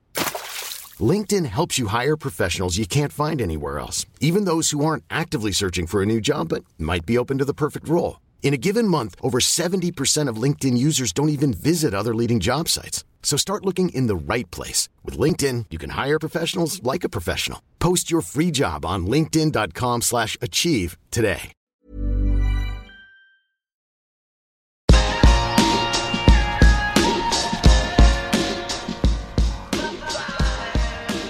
You're listening to Fight Night on TalkSport. Myself, Adam Catterall, Johnny Nelson, and Nick Pete with me in the studio. Um, I know that we've been mentioning uh, various fights that are upcoming. The World Boxing Super Series one in Jeddah, which is live on Talk Sport. It's a Friday night, that little bit of a weird one, but it should be an absolute cracker. Callum Smith, George Groves going at it. And we've said this on the show previously, Nick. Absolutely delighted that it is these two. I know that you're a big fan of Callum Smith. Um, fan, and, I'm and a, a big fan of George Groves. Yeah, I'm a big well. fan of George Groves yeah, as well. Um, but we're delighted that it's these two, especially after the injury to George. There was lots of chat about maybe um, replacements coming in to face Callum, and therefore maybe a world title wouldn't necessarily be up for grabs. Uh, but they've given uh, George enough time to recover, and it's happening now at the end of September. All right, it's in Jeddah. British fight fans may be a little bit miffed with that, but this yep. is a different type of competition. Yep. All we're delighted about is that the fight's on and it's for the W B A Super Middleweight Championship of the world. Absolutely. And, that, and that's the main thing. You know, I think anything less, we would have been, uh, it would have left a sour taste in the mouth because, you know, we've been on this journey with World Boxing Super Series. We've absolutely loved it. The Cruiserweight tournament was absolutely unreal. The Super Middleweight tournament has been brilliant as well. The best eight that were available uh, all entered the tournament. The two top seeds are left in it. It would have been such a shame to bring in anybody to replace George Groves. So, uh, and, and shame on Callum Smith as well. You know, he, he's been W B C number one contender for feels like about four years mm. and yet three years exactly it is it, it's insane, and that's he, crazy uh, you know he, he still hasn't had his, his shot at the title. So he jo- he entered this tournament like a lot of the guys because they were guaranteed, if they keep winning three fights, you're guaranteed a world title fight at the end of it, or you know, a world title along the journey, so yeah. as well as a big fat check. So it, it, it had to be these guys. I'm glad I'm glad the Southland saw centre with it and pushed it back because the fans demanded it, and you know what, it, it kind of rolls forward now into the into the second season anyway. Mm. It starts in September. The new season, season two, starts in September as well. Why not? It's like an annual thing. It's it brilliant. Lost its momentum a little bit with, with the delay, the delay of the fight, but and, and but again, it would have probably lost credibility if if it wasn't these two getting in the ring absolutely with each other. But now that is done. Now that that deal is done. Now that now we know uh, uh, which way it's going. I think it's intriguing. I think the tournament has been brilliant. I think that the, the fights that are in it, they've been intriguing for us all as fans as well.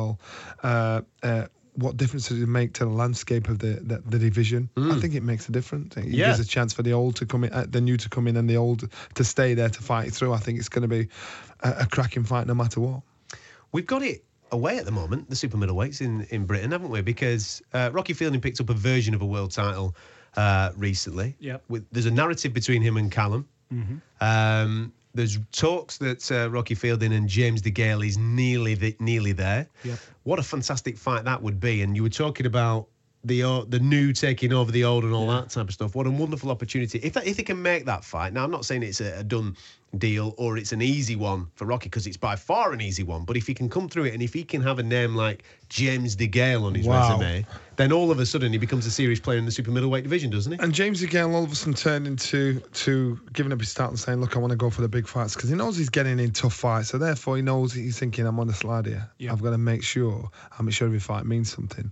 Uh, uh, and again, it's a fight that, that he, I'd expect him to win, but Uh, let's not make the mistake, because Rocky Fielding can bang. Yeah. You know, so one mistake changes everything. How far has James DeGale slipped? We don't know. Mm. You'd expect him to be able to do this because he's got the pedigree and he's got the experience.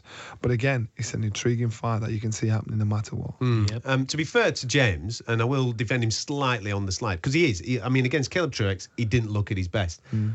But he's had two fights against Caleb Truex. It could be a case of maybe the opponent just being all wrong for him, Older maybe.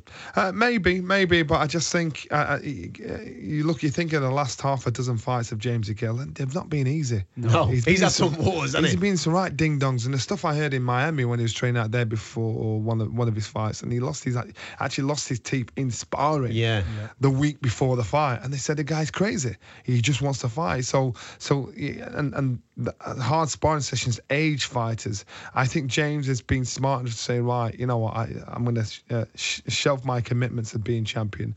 I just want the big fights because mm. they deserve to be in a position to say, hey, give me this one. A fight against Rocky Fielding, I think, I'll have that. Yeah. Is is the one that he's really chasing? I mean, I'm just look, reading between the lines here. Is he hoping George Groves comes through, nah. Callum Smith, and then he takes on George Groves? You know what? I think every fight's got a bogeyman. And, uh, you know, I'm, I'm a massive fan of James. I'm a massive fan of him. But I think the pressure of that uh, for James yeah. will but be... But in the back and, of his mind, will he not be thinking, I just need I to right that him. wrong. Yeah. I need yeah, to right that oh, wrong. Oh, God, without a doubt. Without a doubt. And he, he, and again, you know, he'll be thinking, I, I do want to right that wrong. But I, I, I, I dread to think if he didn't, he got in the ring and mm. he and, and he lost it to George Groves. George Groves just gets under his skin. Mm. I'm not saying he's... James, I think, is... is I won't say he's a better fighter, but he's not because he's been beaten twice by him. But G- George knows how to get under his skin. Yeah. And if you can get somebody in your psyche, in your head, no matter how much you've trained, no matter how hard you've worked, he's always going to have your number. Mm. I, I don't think he's necessarily looking for the, for George Groves uh, for all those reasons and more. I think James now knows he's probably got two... at the most yeah, three fights left saying, in them. Yeah. They need to be pay-per-view fights. They yeah. need to be on pay-per-view cards. It's no good going over and, and to America and defending against Uz Katagui. That's why he gave the belt up. He didn't want a piece of that. Mm. Yeah, that's not pay-per-view. But potentially fighting Rocky Fielding as chief support to Tony Bellew versus Us- Usyk, that sounds like pay-per-view money yeah. to me. That's that's a big fight. And then the spin-off of that is you're in pole position to fight the winner of Groves versus Smith, which and, is another potential pay-per-view and the public, fight. The public have got to understand what pay-per-view is. Pay-per-view is is is giving us the fights we want to see, because these fighters are out there saying, I want to get paid X, Y, Z.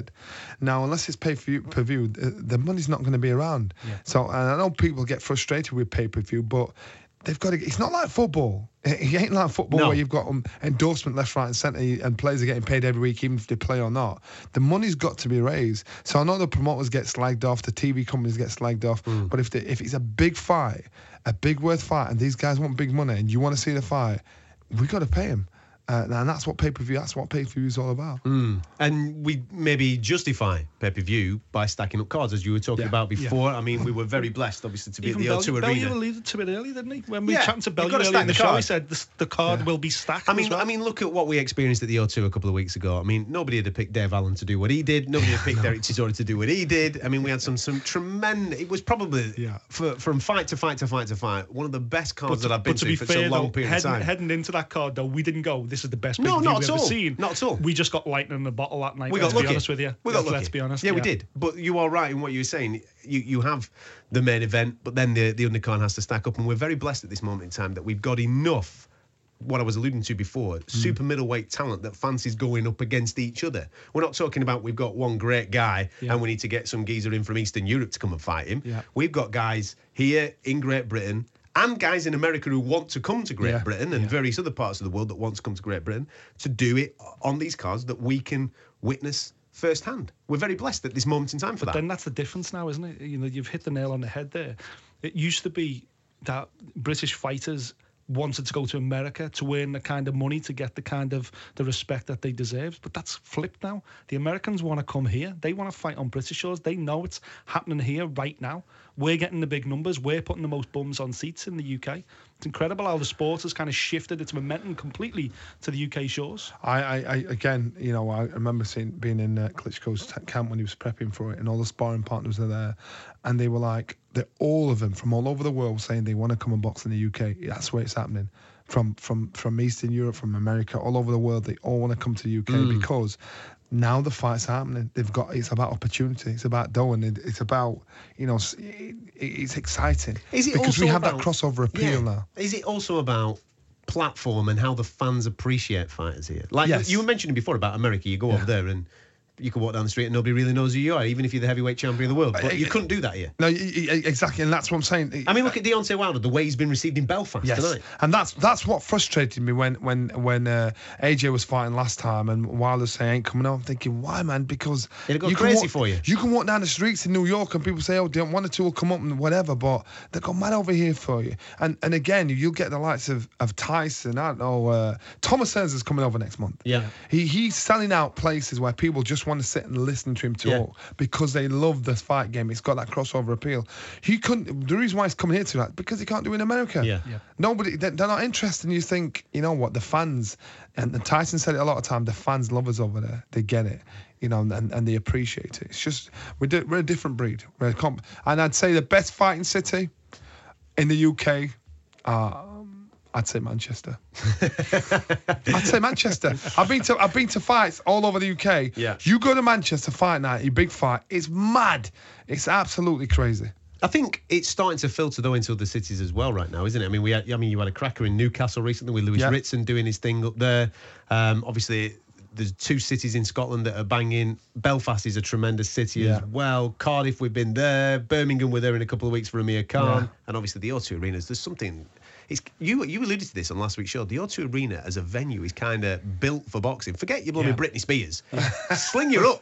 Uh, this is, it's a built for boxing because it's, it's got rest, restaurants, bars, all in the same hub, yeah. and then you've got an absolute cauldron of noise mm, waiting yeah. for it, someone just, to go at it. it. It's like a flashback to the Gladiator days. That's what it feels like. It's Were you there? Well, I mean, heck, you've aged well, mate. Uh, you, you've done well to... Uh, that's, why, that's why I was thinking it, it, it gets lost slightly at Wembley. It's amazing, Wembley, just because of the sheer numbers, of course. Mm. But I just think the, the O two, for me, hits the nail on the head right now. When the O two is packed and it's rocking, there's no place like it. Mm.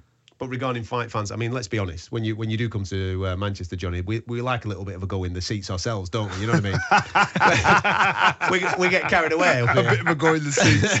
oh, but the other, thing, the other thing is, you can make a weekend of it. Now, I, I love yeah. going to London. Yeah. You know, I'm, I'm I'm one of those guys that sit outside Buckingham Palace waiting for the curtains to twitch. I love going to London, but the, the thing is, when you go to some of these venues, you get there once it's once the event is over. Unless you're going to stay at the O two, everybody scatters. Yeah. Manchester's just the right size for you to, to, to, to make a weekend of the fight, get out, everybody's in the same place and they're talking fight time. It's a fight city.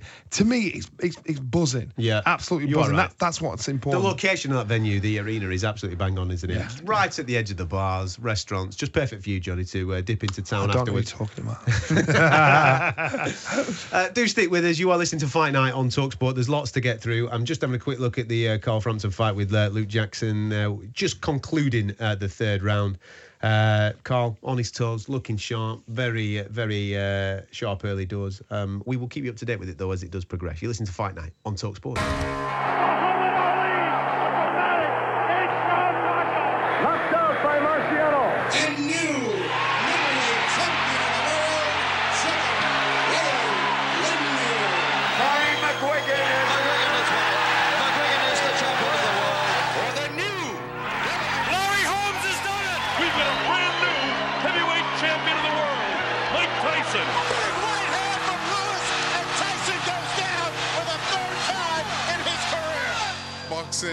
Hall of Fame.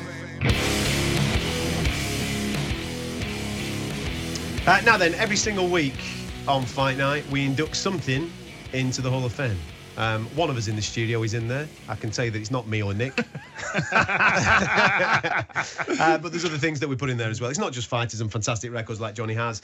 Uh, we do put in various things that we love from fight sports, whether it be fans who go on these worldwide travels chasing Ricky Hatton around the planet, or it be uh, sensational fights, trilogies, or whatever it may be. We stick something in, and it's normally something that is uh, flagged up on this day in history, uh, week by week. Uh, and you may have seen, gentlemen, on your social media timelines, various pictures of Anthony Joshua uh, and other Olympians uh, being popping up today, uh, because it's on this day in history that they had a fantastic Olympic Games mm. at uh, London in twenty twelve. And we did have a fantastic uh, Olympic Games. I noticed that it was on this day in history yesterday for Michael Conlan when he flipped the bird uh, in twenty sixteen and had an absolute dismal his life. dismal decision, changed his life, signed an American deal, and Bob's your uncle. Literally, Literally Bob, Bob is your uncle. There you go. Uh, you enjoy yourself, Michael. But I just thought what I wanted to put in there is Olympians that then go on to achieve in the professional game.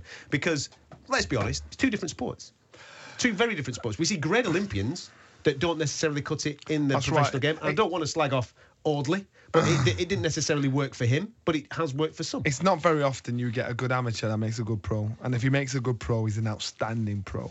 Uh, and, and that's what usually happens. They just fall by the wayside. The amateurs suit certain fighters like Audley Harrison. Mm. But the pros, it's a long stretch, it's a marathon. So it's, and that's about mental strength as well as physical endurance.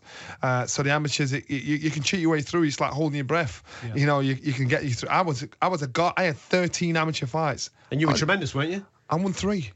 You know what I mean? People, people think, how's that work out? Yeah. And so that, that's why mm. uh, you, certain fighters, once, if they've got good pedigree as amateurs mm. and they come through the ranks as professionals and they get to the top, they usually stay at the top for as long as they want. Oscar De La Hoya was one of them. Ali won it in light heavyweight. Uh, uh, Lennox Lewis, you know, Anthony Joshua. You've got fighters that just manage to get through. You think, wow. You know, they'll stay there for a while. Just winning a world title, not enough for them. They they want more. Uh, and, and to me, it's, it is. It's got two completely different games. uh, my lesson with that and uh, Johnny's amateur record is that you better get him early, otherwise he's going to do you down the stretch. um, regarding amateurs and their pedigrees, I mean, yeah. we've seen, I know your favourite fighter on the planet is probably the most, the greatest amateur of all time, but he's literally going on and maybe becoming the greatest professional of all time. Yep.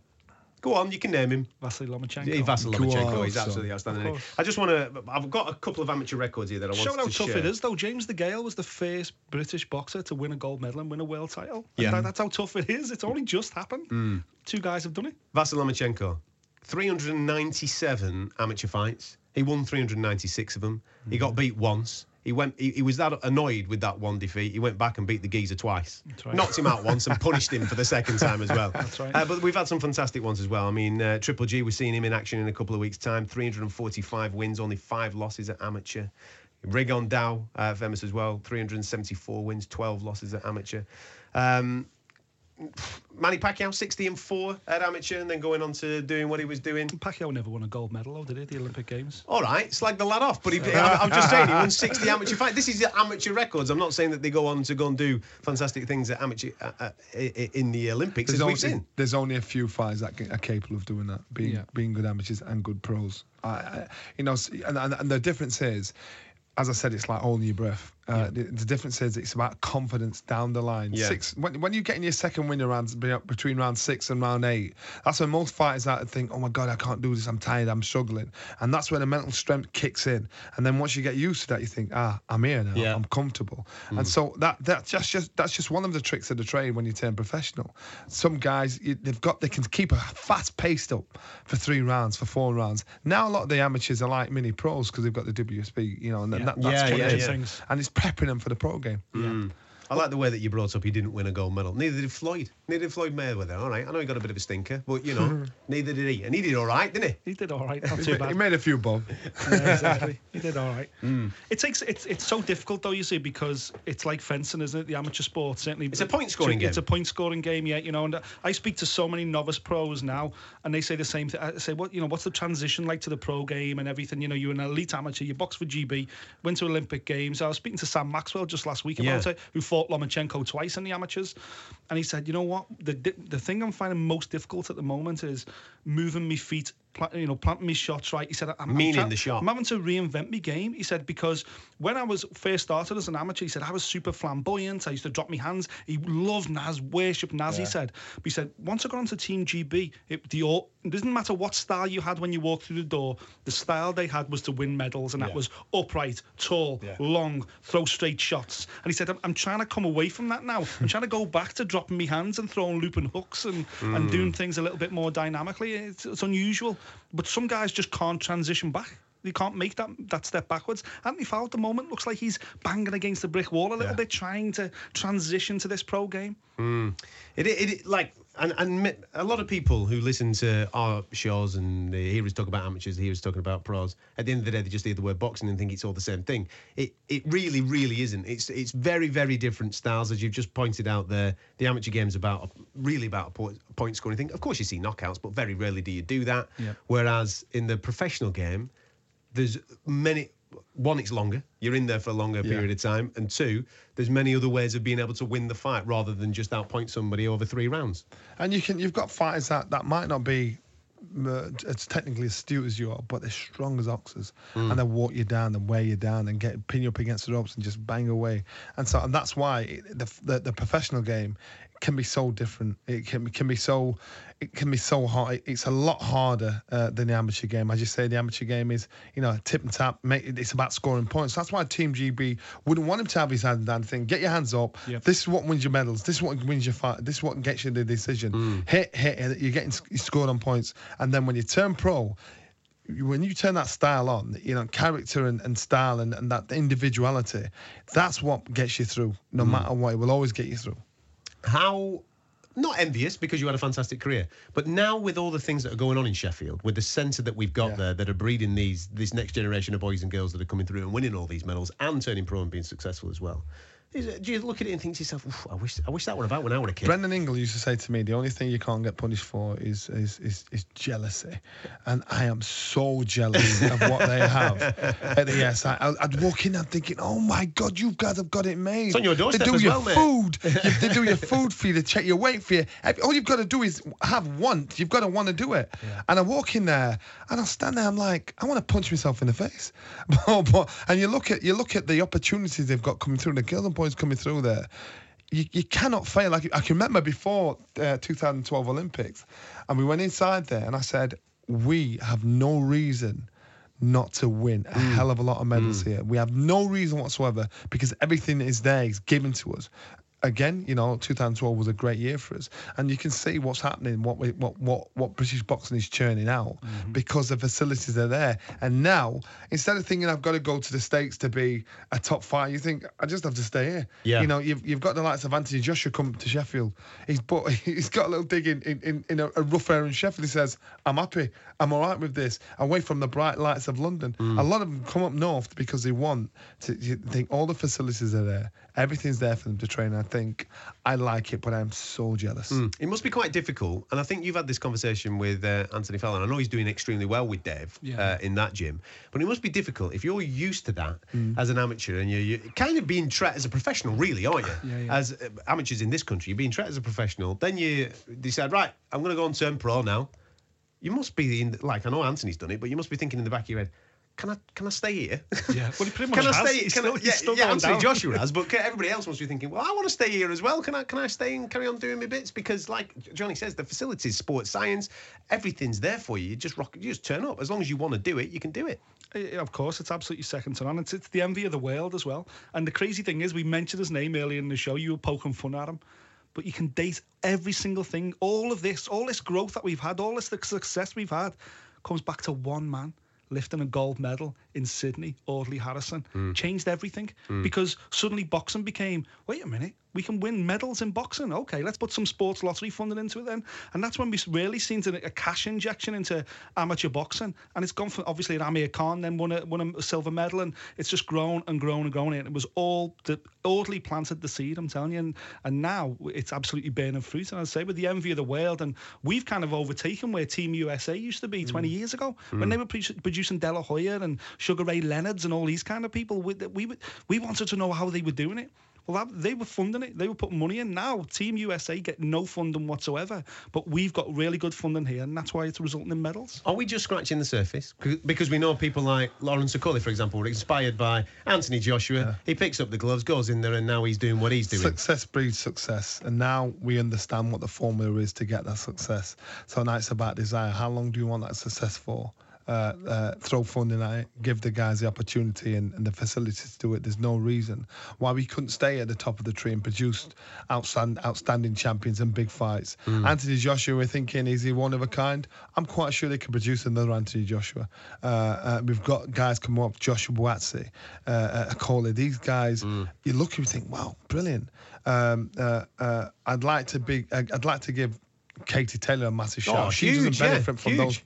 those those facilities, but, so. but you've got to look and think, what's going on here? She's a completely different class mm-hmm. from most women mm. in boxing. Mm, absolutely. Um, interesting time. So we're sticking that into our uh, Hall of Fame this week. Uh, guys and girls that have done extremely well at uh, the Olympics, the amateurs, picked up various medals uh, up and down, well, all over the world, really, and then obviously gone on to do extremely well when it comes to the professional game. James DeGale, as you mentioned, right at the start there, the first one, British male to uh, win gold at the Olympics and then go on to win a world title. Uh, there's plenty more to come on the show. We are going to be catching up with Gareth A. Davies, who is in Belfast at this moment in time. I'm just keeping my eye across uh, the fight that Carl Frampton's involved absolutely with, with Luke Jackson. In Belfast, it is absolutely chucking it down at this moment in time. They are uh, just started the seventh round, so we'll try and get you a little bit of an update on that Uh, in a moment or two, and we've got plenty more boxing talk as well to get through. Myself, Adam Catterall, uh, Johnny Nelson, and Nick Pete. On D A B Digital Radio and ten eighty-nine and ten fifty-three A M, Fight Night with Adam Catterall on Talk Sport. Hope you're well. You listen to Fight Night on Talk Sport. We're into the final hour. Don't forget, if you've missed any part of this show uh, so far this evening, you can get it uh, via iTunes and via the Talk Sport website. The podcast will be available, all three hours of it, so you can get stuck into it. Tony Bellew was with us a little earlier on. We've heard from Callum Johnson, Callum Smith. Uh, we've been keeping you up to date with everything that's been going on in the Tyson Fury fight. And currently, uh, Carl Frampton's in action against uh, Luke Jackson. And I'll tell you something, Johnny, I don't know if you've noticed this, right? But uh, Nick is actually pretty good at predicting what is going to happen in the next round. I don't know whether he's ahead on his stream there. I don't know what's going on. But he's very, very good at it. And I hope that uh, somebody somewhere, maybe one of our sponsors, can maybe invent an in, in-play uh, boxing bet. You can see for the last three rounds that Frampton's been looking for that left to the body. Well, he, and he, he's hit him with it a couple of times mm, before. So He just mm. shot a body shot and I looked at the screen and I thought, ah, it's just happened. What are you yeah, talking about? Yeah, he's ahead. He's ahead, mate. Clever. His little thing over there is a little bit uh, ahead of ours, no question about it. It's myself, Adam Catterall, Johnny Nelson and Nick Pete with you through till midnight. We'll be speaking to Gareth A. Davies, who's at Be- who's in Belfast watching this fight. We'll catch up with him in the next uh, fifteen to twenty minutes or so. Uh, so make sure you stick around. Uh, now, boys, I know that you're going to uh, roll your eyes at this. I know that you're going to turn your nose up. Uh, but Rocky himself, that's right, not Rocky Fielding, actual Balboa. Okay. He's been Fly. He's been talking about potential fights that are coming up in the not too distant future, and he reckons we're going to get a rerun of something that we've seen before. It is both the curse and the blessing of boxing that its biggest events are maddeningly scarce. Too few, too far between. For years, boxing fans were bedeviled by the notion that this fight might never take place. And now, here they are. In early rounds, not always been a quick start. Hard right hand again by Mayweather. He's landed two clean right hand shots in the first round. That comes straight down the middle. Although that left hand landed for Pacquiao and maybe hurt Floyd Mayweather. Mayweather covering up and protecting. Pacquiao landed a right hand, a left hand shot. Hard right hand by Pacquiao. He landed his right hook, and that has to happen for him. Good hook right there. Great left hook by Mayweather. Goes to the left hook again. Hard left hand for Pacquiao. Best punch in a couple of rounds. Mayweather's backing off. Pacquiao's got him in a corner. Here's his chance. This is now the unified W B C, W B A, and W B O welterweight champion of the world, and still undefeated, Floyd Money Mayweather. Uh, there you go. Rocky Balboa himself, Sylvester Stallone, genuinely believes that we're going to get a rerun. What year is it?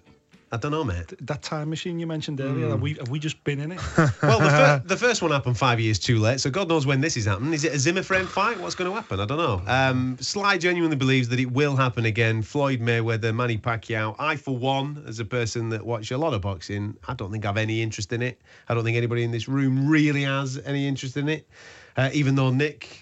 Um, does admit that uh, if he sees a fight in a bus stop, he will pull over on the side of the road, not to help out, just to watch. We will watch anything, but do we really want to see that no, again? We definitely don't want to see it again, no. Because, you know, at the end of the day, it's it, it'd be for it's obviously trying to be a pay-per-view event. I just don't think there's any demand for it, Johnny. No. Would anybody pay twenty pounds I, and, and to the, see that? The, that's it. And the thing is, the money these guys are expecting or will be asking for, They they won't get it. No chance. They won't get it. So unless they're looking on a massive drop or they've got some some kind of sponsor that'll say, yeah, we'll pay X, Y, Z.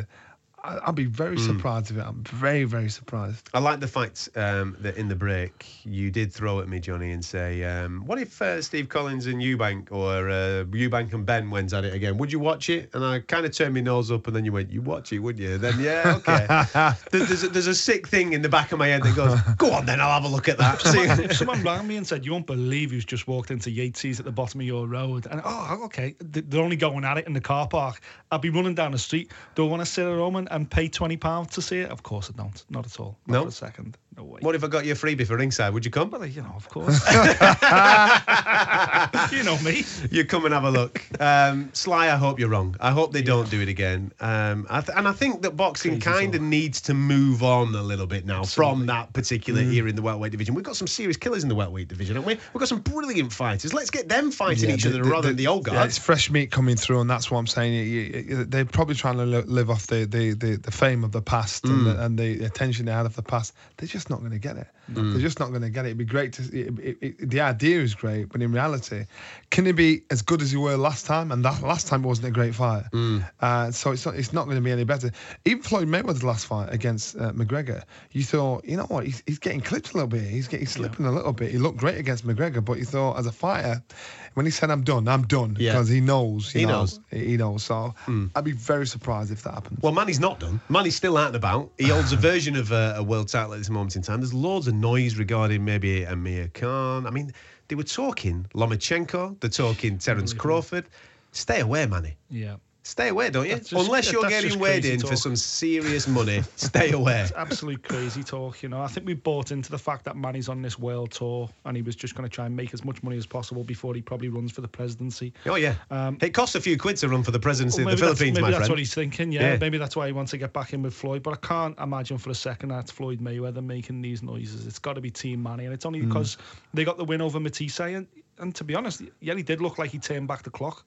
How he turned back the clock after the performances in the run-up to the Matisse fight, mm. we don't know. Mm. But they certainly didn't take place in America, so speculate where you like. But I don't know. I just think Manny now, he needs to focus on his presidential campaign, his, his life in the Philippines, and Floyd's done with boxing. Why are we still having this conversation? Well, listen, I would just... sick of it. Rocky Balboa mentioned it, son, so I'm just bringing it up, all right? I'm prepared to move on to the other one forty-sevens, the Errol Spences of this world and all there those type go, of guys. The big fights, yeah. Right, OK. I'll tell you what we'll do then. We'll flip it and we'll go to Carl Frampton, shall we? Because I can see out the corner of my eye that he has got a, uh, a victory there against Luke Jackson. Luke Jackson's corner did throw the towel in at the end because he was getting absolutely peppered. As I kind of predicted at the start of this, uh, Carl Frampton and put on a little bit of a clinic. He had him down in the round previous uh, to this. I think they stopped in the eighth. I think in the seventh he was down through a fantastic body shot, uh, and therefore the fight is now over. Carl addressing uh, the crowd.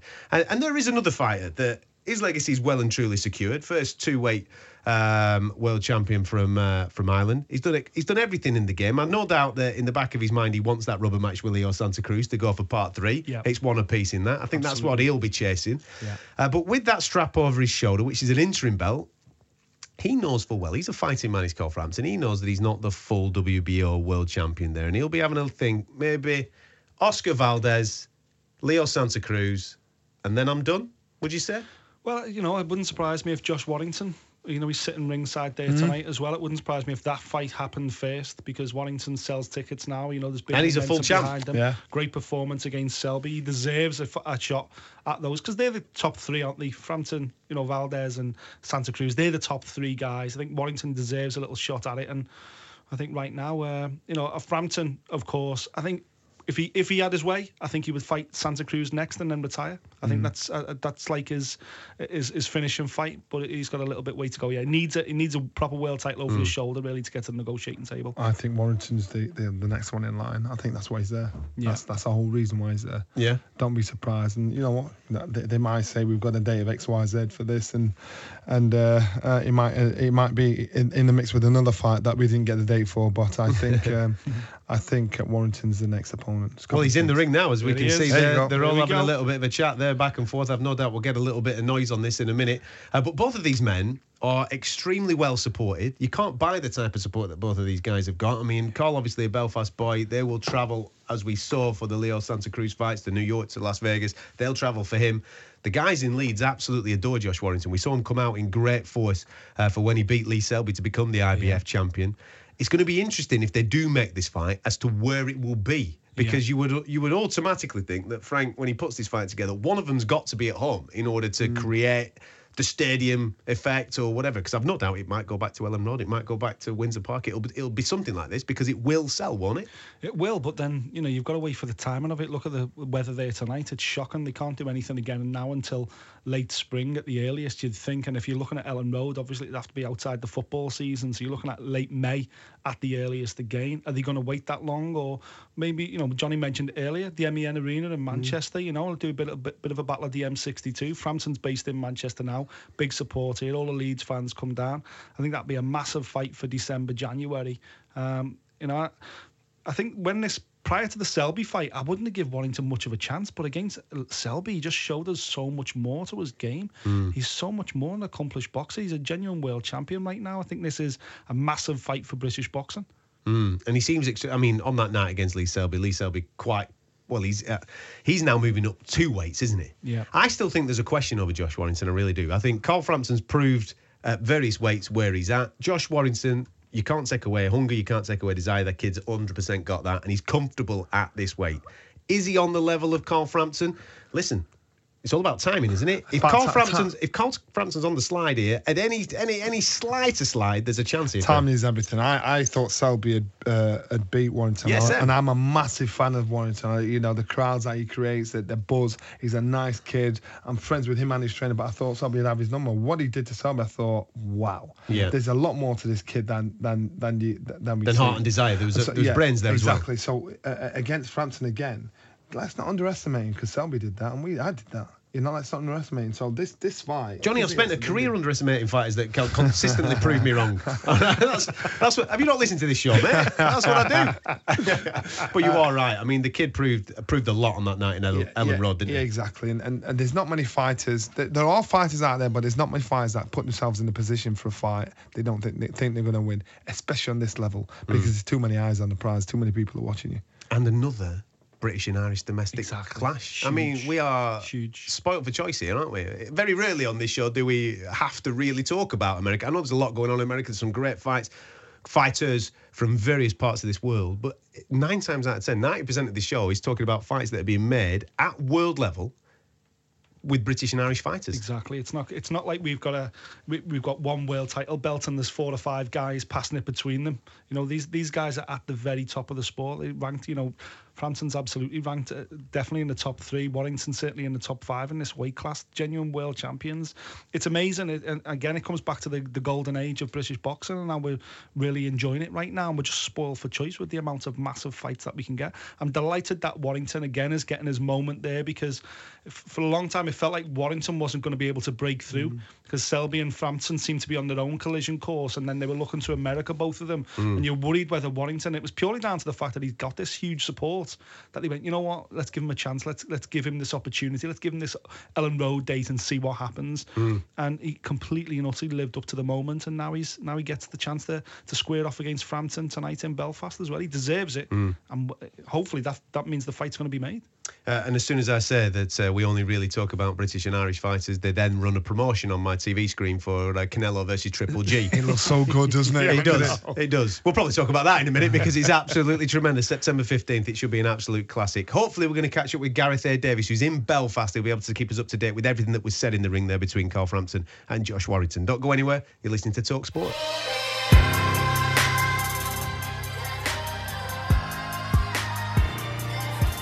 Uh, you listen to Fight Night on TalkSport with me, Adam Catterall, Johnny Nelson and Nick Pete. And as soon as the break hit there, we were straight on our social media timelines just to get a little bit more of a clarification uh, as to what we've just uh, been watching with the sound down in the studio. Uh, it's looking like, gentlemen, uh, that Warrington-Frampton is on. That will be the next fight. And by the looks of it, even though we don't have a date confirmed or a venue confirmed, Warrington, I know he's the champ, but he's announced first, and if I'm uh, going to use my football head, I'd class him as the home fighter. So we might be going Good back show. to Leeds, might be going back to your neck of oh, the woods, over to Yorkshire. It's a right buzz. It's a it, um, it's, it's crazy a right there. buzz. It's a, it's a right buzz. It's crazy there. When there's when there's a fight there, especially when Josh Warrington's on, it's absolutely bonkers. Mm. It's just it's such a great atmosphere.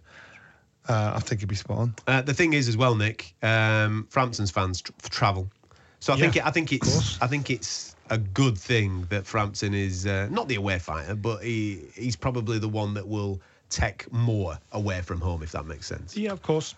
And listen, Warrington deserves to be the home fighter. You know, it was incredible at Ellen Road, and he's the champ. Why should the champ have to travel? So it's, uh, I just want it to happen. Mm. I'd be interested to see when it is, though, because if it is Ellen Road again, as I say, the football season's in full swing, and, and we're about to head into autumn, obviously, autumn, winter. So maybe we're going to have to wait until late spring for that one. Okay.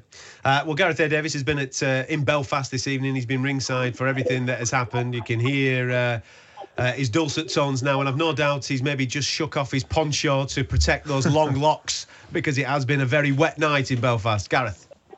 Yeah, good evening, gents. So a great night here. People streaming home, very happy. They're, they're adore, the adoring public for, for Carl Frampton, delighted with his pretty much perfect performance tonight. Um, and, and obviously the perfect storm with Josh Warrington stepping into the ring, saying that he really respects Carl, but he wants the opportunity to put the record straight that he is the best featherweight in the world and get to the number one spot. And I think I think I agree with you. I was just listening to you. I think it is likely in Leeds. But you know what? These fans are so great here. I mm. think they will travel to Leeds uh, for him. I thought Frampton looked back to his very best tonight. Yes. Incredibly mm. patient, that meticulous counterpuncher. He picked all his punches brilliantly, and it was the perfect finish. I thought it was a terrific performance by Frampton. No, it was. And we've kind of uh, spoke about this on the show previously, haven't we, Gareth, where we think, where is Carl Frampton at this moment in time? He didn't look happy eighteen months ago with boxing, talking about retirement, talking about packing it in. He moves gym, goes up north, gets a new lease of life out of uh, Jamie Moore, has um, a fantastic fight against Nonita Donaire, and then tonight against an opponent that, let's be honest, his level's below him. He could have lowered his level to kind of compensate for that, but he didn't. He absolutely put on a clinic, and when the time was right, he took him out. He was he was world-class this evening.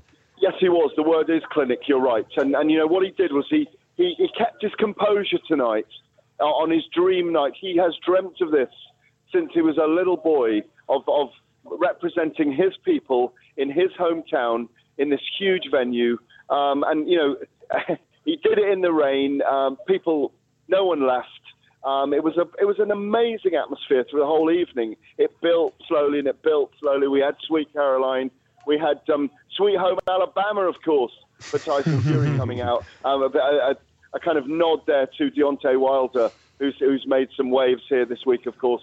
Look, there's a there's a lot of brewing going on here tonight, and I think we'll we'll have a lot of announcements over the next couple of weeks of where all these guys are going tonight. Um, you know, obviously, uh, Paddy Barnes couldn't live with Christopher Rosales. It was too, it was too difficult for him. It was too difficult to, to it was too difficult to, uh, to to live with Rosales. I think he's going to be a great champion at flyweight. Barnes is going to have to think again. He matched him for three rounds, and then he was put away with a terrible body shot for him in the fourth round. And and also, by the way, he was taken from ringside during Frampton's fight because he wasn't well and given treatment inside the stadium. I don't know if he's gone to hospital, but he mm. clearly wasn't well afterwards.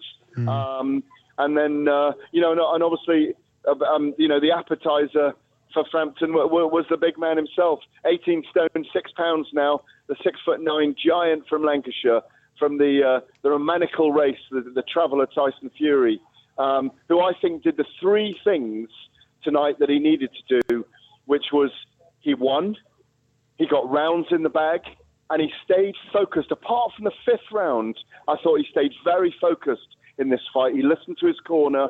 He always worries you when he fights for some reason. He's not a mer- knockout merchant. He's a boxer. I still think that the hand speed of Deontay Wilder is going to be very, very dangerous for him. But Frank Warren confirmed it's on. The two men went face-to-face in the ring, and they threatened to knock each other out in America later on in the year. We've got it all to play for. Have you had uh, an opportunity to speak uh, to Deontay at any point this week? Because you've got to uh, commend him and his team. They're over here and uh, and making this fight happen. And obviously, I know that you've spoken to Tyson Fury. He's the man that stepped up in order to uh, uh, to call out uh, the champ and step up to the plate. Yeah, I mean, I've... I, I tried to speak to Deontay Wilder about the Nando Gate um, uh, last night with, with Billy Joe Saunders. And, of course, there's a video out there. The two have made up. They made up in the bowels of the stadium today. Uh, Billy Joe Saunders apologised. They shook hands, had a little man hug. And uh, thankfully, that's been put to rest, um, the comments that were made. But Deontay Wilder did the right thing coming here. Well, it really showed the fact that he did the wrong thing by not coming to Anthony Joshua versus mm, yeah. uh, uh, Joseph Parker, because I think he would have forced that fight if he'd stepped into the ring in Cardiff that night and mm. gone nose to nose, because it would have lit a fire under Joshua, and he would have said, I cannot back down from this guy now. We've got three undefeated heavyweight champions of the world. It was interesting that Tyson Fury was announced as a lineal heavyweight champion. Good P R there. Mm. Um, Tyson Fury has had great P R this, this week and leading into this contest. Um, the only thing he didn't do for me, Tyson Fury, was get a finish. Then it would have been the perfect script.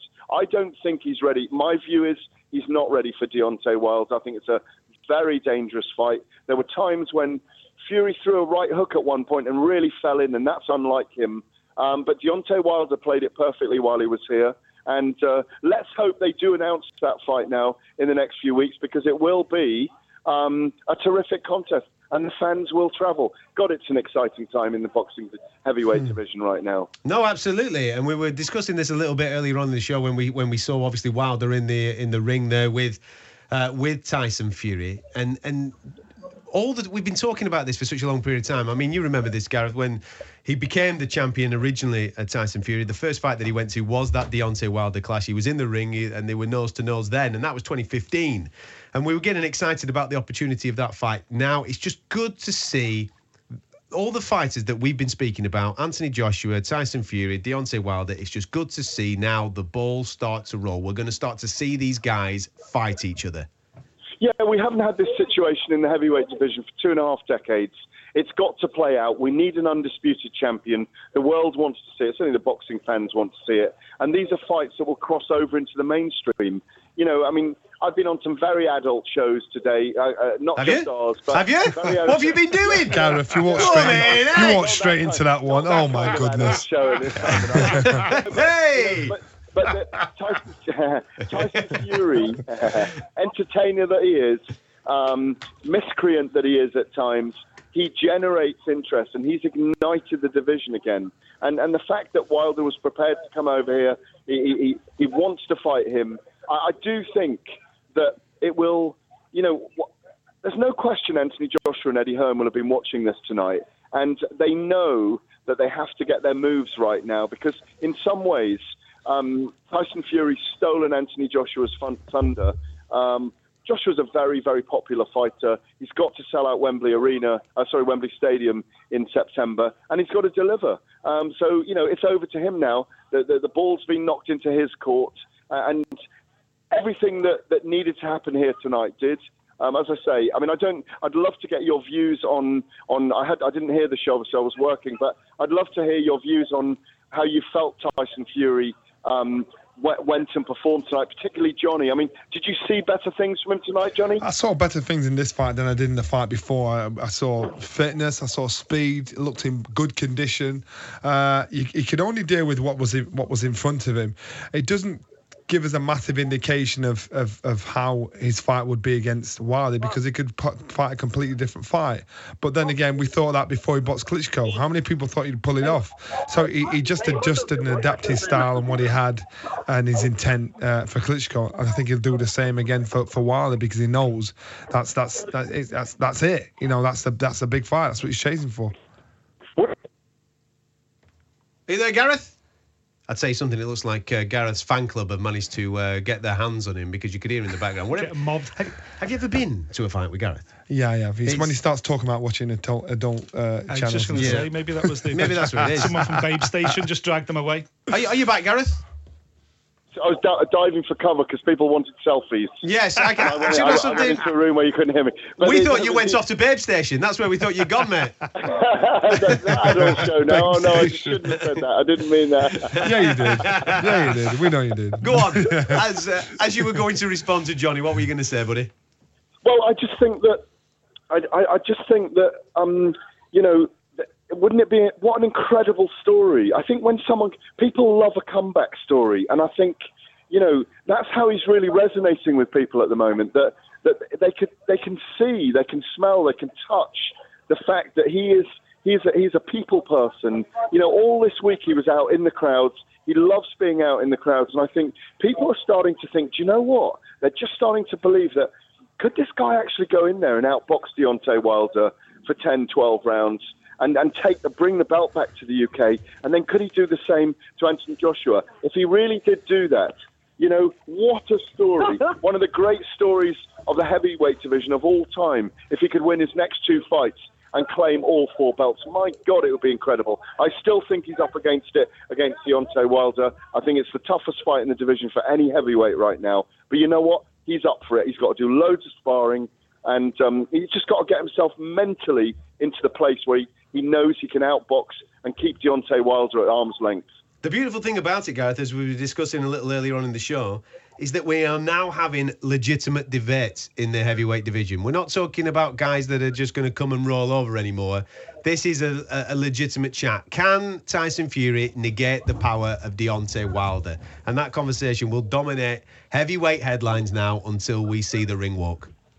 Exactly. And, and you know, there's something to work off now. When we all go back and we watch the fight back and we see what he's doing wrong and what he's doing right, he showed agility, he showed hand speed, he showed adeptness and adroitness in the ring, he showed defensive nous. I, I, I thought at times, I, I thought he stayed in the uh, on the ropes in the corner too much. When he was in the centre of the ring, Pianeta couldn't live with him. And look, Pianeta ain't Deontay Wilder. Deontay Wilder's going to produce marauding attacks, that dangerous right hand that can take anyone out. What we're going to see when they fight, rather like we did against Klitschko in many ways, where he defied the odds, he defied being yeah. the underdog, and he slowly and surely took the fight away from Vladimir Klitschko. That's the kind of fight that he's going to have to fight against Deontay Wilder. Listen, stay safe in Belfast. I know what they're like. I know that when they see you, you can end up in all sorts of trouble. I don't want to see you in Nando's throwing chicken at somebody tomorrow morning, all right? Listen, I, I don't mind doing that, throwing mm. chicken around, but as long as I don't end up on Babe Station, yes. I'm happy. Absolutely. especially uh, especially with chicken as well, all right? That could be a whole mess. It's that hair. You end up on yeah, exactly, my friend. Uh, listen, we'll speak again in the in the week or so. Have a wonderful Lovely. evening. Take care, buddy. Uh, Cheers, Gareth, Gareth A. Davies in Belfast there. He's been ringside for uh, Tyson Fury against Pianeta, and Carl Frampton putting on an absolute clinic against Luke Jackson. Sensational stuff. There's a couple of fights uh, that have been made off the back of that to talk about. Do stick with us. You're listening to Fight Night on Talk Sport. All for the winner, the fighting pride of Manchester, Anthony Million Dollar Crawler. Luke Campbell's got the fight with Yavan Mender. And listen, if, if me and Luke could meet for a W B C title, I've got a high ranking move. Great. And referee Jeff Hines has stepped in and waved this one over, feeling that there was too much being landed on James, who doesn't really complain. I'm highly ranked with the W B A as well. I'm not sure what's... I was with Jorge Linares a few weeks back. He was talking about having one more fight. Back comes Linares and a beautiful right hand. Floors Campbell in the second round. Those names who've been mentioned, the other champions... Whoever, whoever can get a title shot against, I'll happily fight. Hearing the dulcet tones of uh, Anthony Crawler, who right at this moment in time will probably be on a dance floor somewhere uh, with his uh, with his new wife. Uh, congratulations uh, to Anthony and Fran, married today. I mean, it's about time, mate. You know what I mean? You took your time. Uh, but it's, uh, but the job is now done. Um, now, earlier on this week, Gareth A. Davies did catch up uh, with Anthony Crawler. Uh, and had a little bit of a chat with him in Bolton at the gym um, regarding why he'd been out of the ring since March. That's what stopped me, I think, fighting late summer. Um, obviously, the old injury, the well-documented injury that I had, and um, with uh, the fractured skull of my ankle, it was my ankle. I've got screws and uh, plates in there. And what happened was, I'm guessing it was just the only thing, the only sort of conclusion we can come up with is sort of cabin pressure when I've been flying. Oh, really? That's caused my ankle to swell. Mm. It's knocked a few of the screws loose, so then my, my ankle blew massively. Jets, yeah? I wish, I wish, yeah. Economy, uh, EasyJet and Ryanair. That's how it's. Uh... So you've you you went for the cheap flight, and then you've gone for the cheap flight, but it's cost you in the ankle department. Yes. Now, in the background, some fights were talked about being made. I mean, yes. There was even a whisper about you and Vasily Lomachenko. Um, uh, did that get you excited? It's not happening, but uh, did that get you excited? Of course. I think when when it came out, it was just like, it's, it's pretty well documented that Lomachenko would like to fight in England, and he commented it'd be either me or Luke Campbell, who you think would get the fight, and basically all it was is, of course, I'd love to share the ring with him. Mm, it's great. Mm. I'd love that. But... Um, That's how it was. Obviously, you leave yourself open for a lot of stick off people, but I don't think they really got it. But anyone who knows boxing knew what I meant. Um, but as as for other fights, I'm honestly, Gareth, I just I fight whoever gets me in the best position to fight for a world title. I'm highly ranked with a few of the governing bodies, and um, that like the titles sort of have been tied up, and we'll see what happens now. But there's there's some big fights out there to be made. I'm What's just, your top three then? Top three or four? Because um, I mean, you know, I imagine you've probably got. Well, I, d- I can say you've got three, four fights left. You might go on till your late thirties. I don't know with you. Nah, you might well do. You don't know. Honestly, I've never throughout my career I've never said, "Oh, I want this fight" or "I want that fight." But who, whoever has got world titles at the time, there's always a lot of talk domestically about me and Luke fighting me and Luke. That's Campbell. Luke Campbell, of course. Yes. Yeah. Uh, Luke's got Luke Campbell's got the fight with Yavan Mender. And listen, if, if me and Luke could meet for a W B C title, I've got a high ranking with, great, um, down the line. Vegas is Obviously, on the on yes. the radar for you as well, isn't it? That's talk. I'm highly ranked with the W B A as well. I'm not sure what's... I was with Jorge Linares a few weeks back.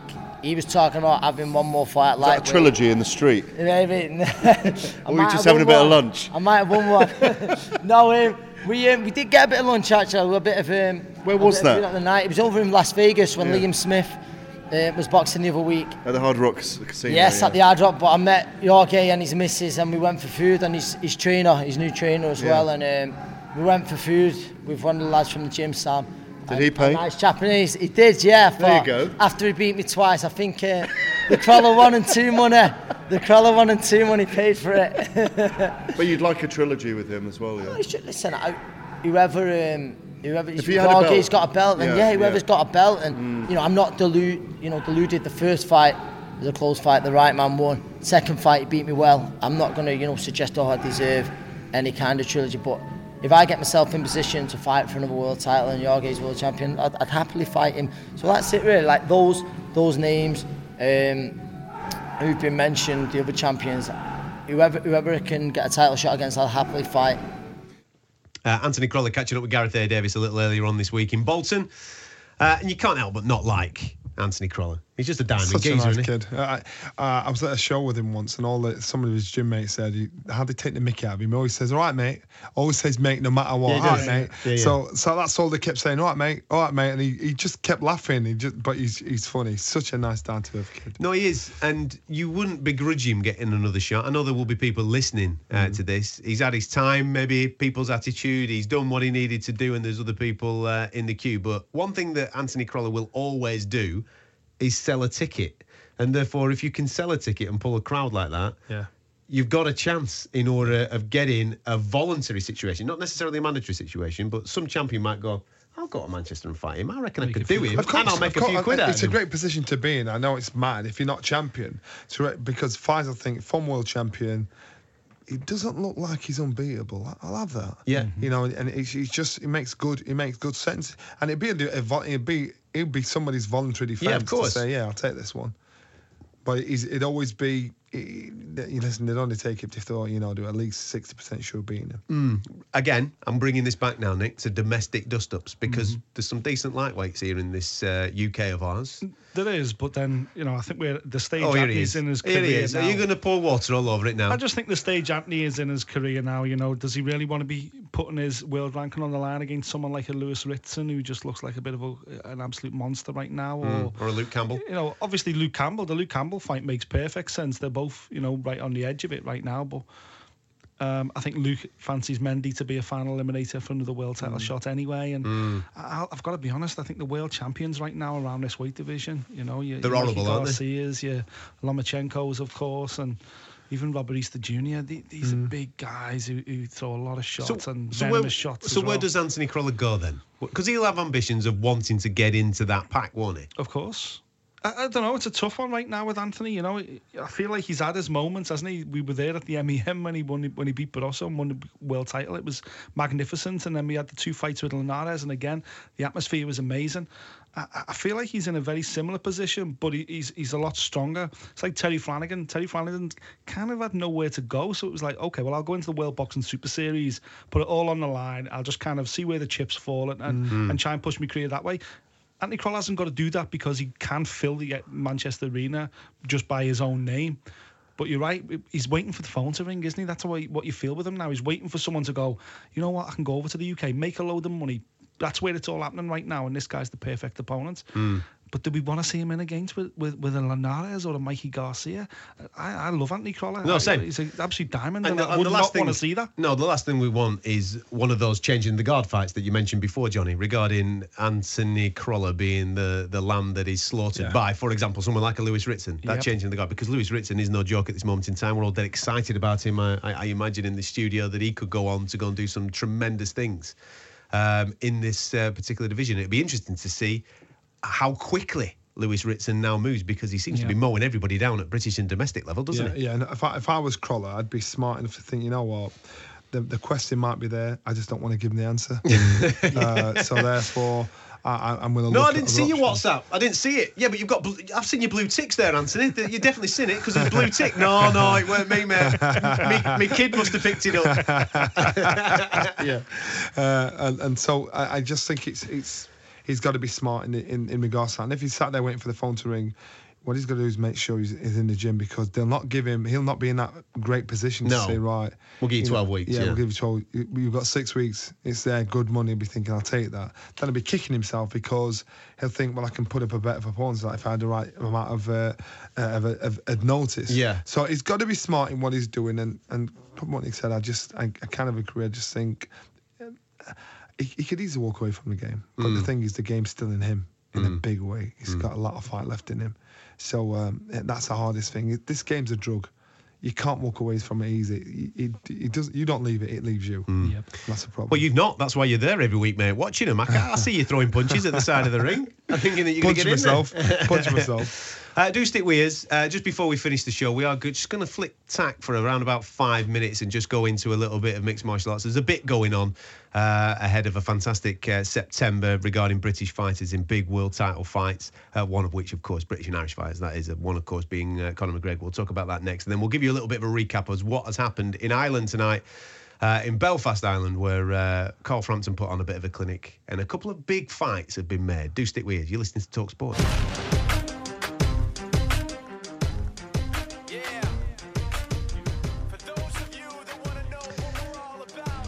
You listen to Fight Night on TalkSport. Myself, Adam Catterall, Johnny Nelson and Nick Pete. We've only got a few moments left. If you've missed any part of this show, by the way, um, please download the podcast. It'll be available on the TalkSport website and via iTunes as well. Just uh, search out Fight Night uh, from TalkSport. It should be all there for you. Tony Bellew was on the show a little bit earlier on. Gareth A. Davies has been live from Belfast. Has been keeping you up to date with everything that went on uh, in the Fury fight and the and the uh, uh, Frampton fight. I'll give you more of an update on that in a moment or two. Do stick with us. I just want to quickly talk about a little bit of mixed martial arts. Johnny, you being a boxing man, does the name Conor McGregor get you anywhere, shape or form excited to watch him in an octagon when he does fight? I actually, yes, because he is, he is, he is, unless you're into into mixed martial arts, you know, he's a, he's a god.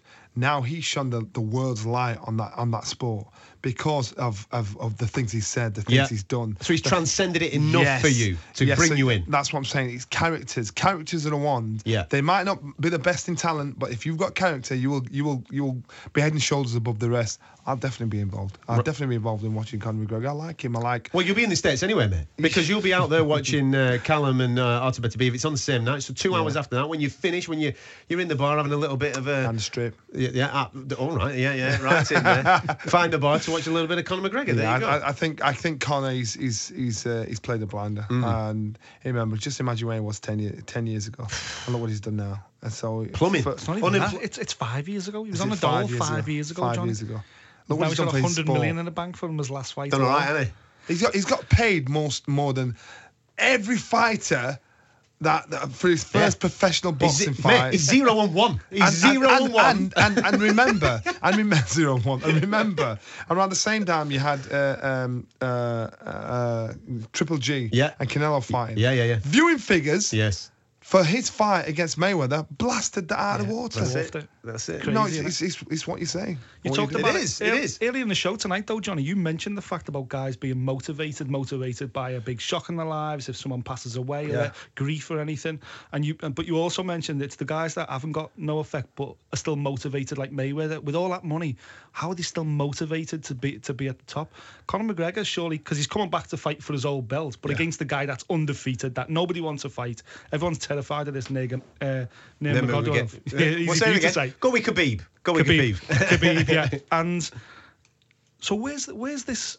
Like, what's the drive in Conor McGregor? It's a hundred million in the because, bank. Because all right, then when when you've not got money, your drive is money. Your drive is security. Your drive is is being safe and financially stable. Once you've got that, you can only drive so many cars, sleep in so many beds, go on so many holidays, whatever. then you think, I want something else now. I want, I want that, I want that drive again now. So the things that probably is it similar to what Tony said earlier on, like legacy, yeah, it's like legacy, legacy stuff. So the things that drive you and I, whereas you want domestic security, mm. and no longer though that that's not that's not his drive. His drive is, you know what, I want to. I want. There's a bit of ego. Legacy. There's a bit of ego. Ego's there with mm. that. You need ego in this game, mm. yeah. and that's what it is. That's what gets him through. And can, it is. Can you train just as hard though when you're getting off silk sheets now? Uh, you can, depend on what kind of character you are, because I remember being a sparring partner, being with my sparring partners, and they get out the get out the gym, and and they get in a stretch limousine with a with a wife and a little poodle, and I'm walking to a dirty little bed, so I'm thinking, that's not right, man. I'm that's the a, champ. What's going on? No, no, they were the champion. Oh right, you know right, what I mean. Right, so I sorry. thought, there you are. That's that's complacency for you. I'm your sparring, you're paying for, to beat me yeah, up, yeah, and yeah. I'm beating you up. That's your problem. Right. And you could see the slip of certain individuals. Once they had that comfort, those nice slippers on, and they just struggled to, to have that drive. Mm. Marvin Hagler used to take himself back down to the gutter in, in Boston yeah, and, and put himself in a little little little uh, apartment yeah. to train for a fight. Even, Even A J now? A J's doing it as well. Doing mm. so, so some guys, they need to find that way to say, right, stay humble, keep away from all mm. that stuff, that the trappings, and enjoy it when, it's, when you're not fighting. Mm. Speaking of nice slippers, have you seen his Rascals? Oh, my dear. Honestly, he sent me a picture the other day wearing these slippers, and they were sheepskin. They had everything on them, didn't they, mate? They had everything on them. Your feet are well looked after. Always look after the feet. You're not getting up at five a m for a run, are you?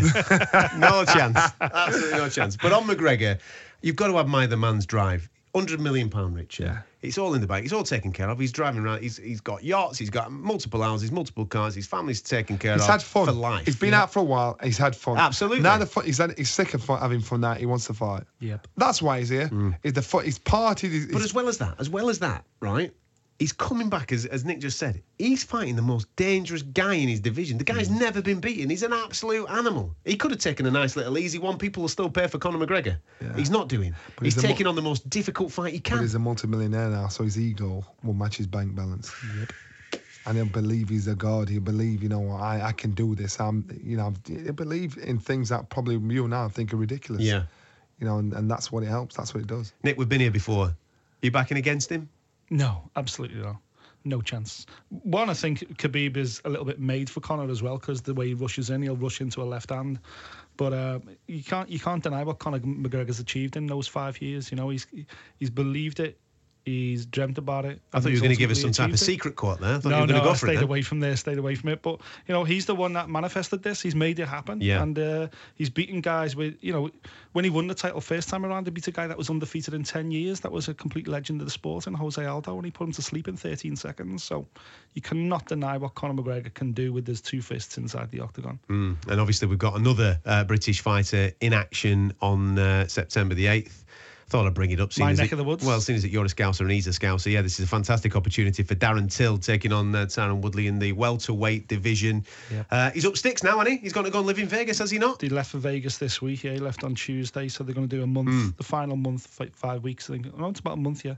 Four weeks in Las Vegas, just at the That's Institute right. there. And, John, uh, Johnny, talk to me about that. About, I mean, Darren...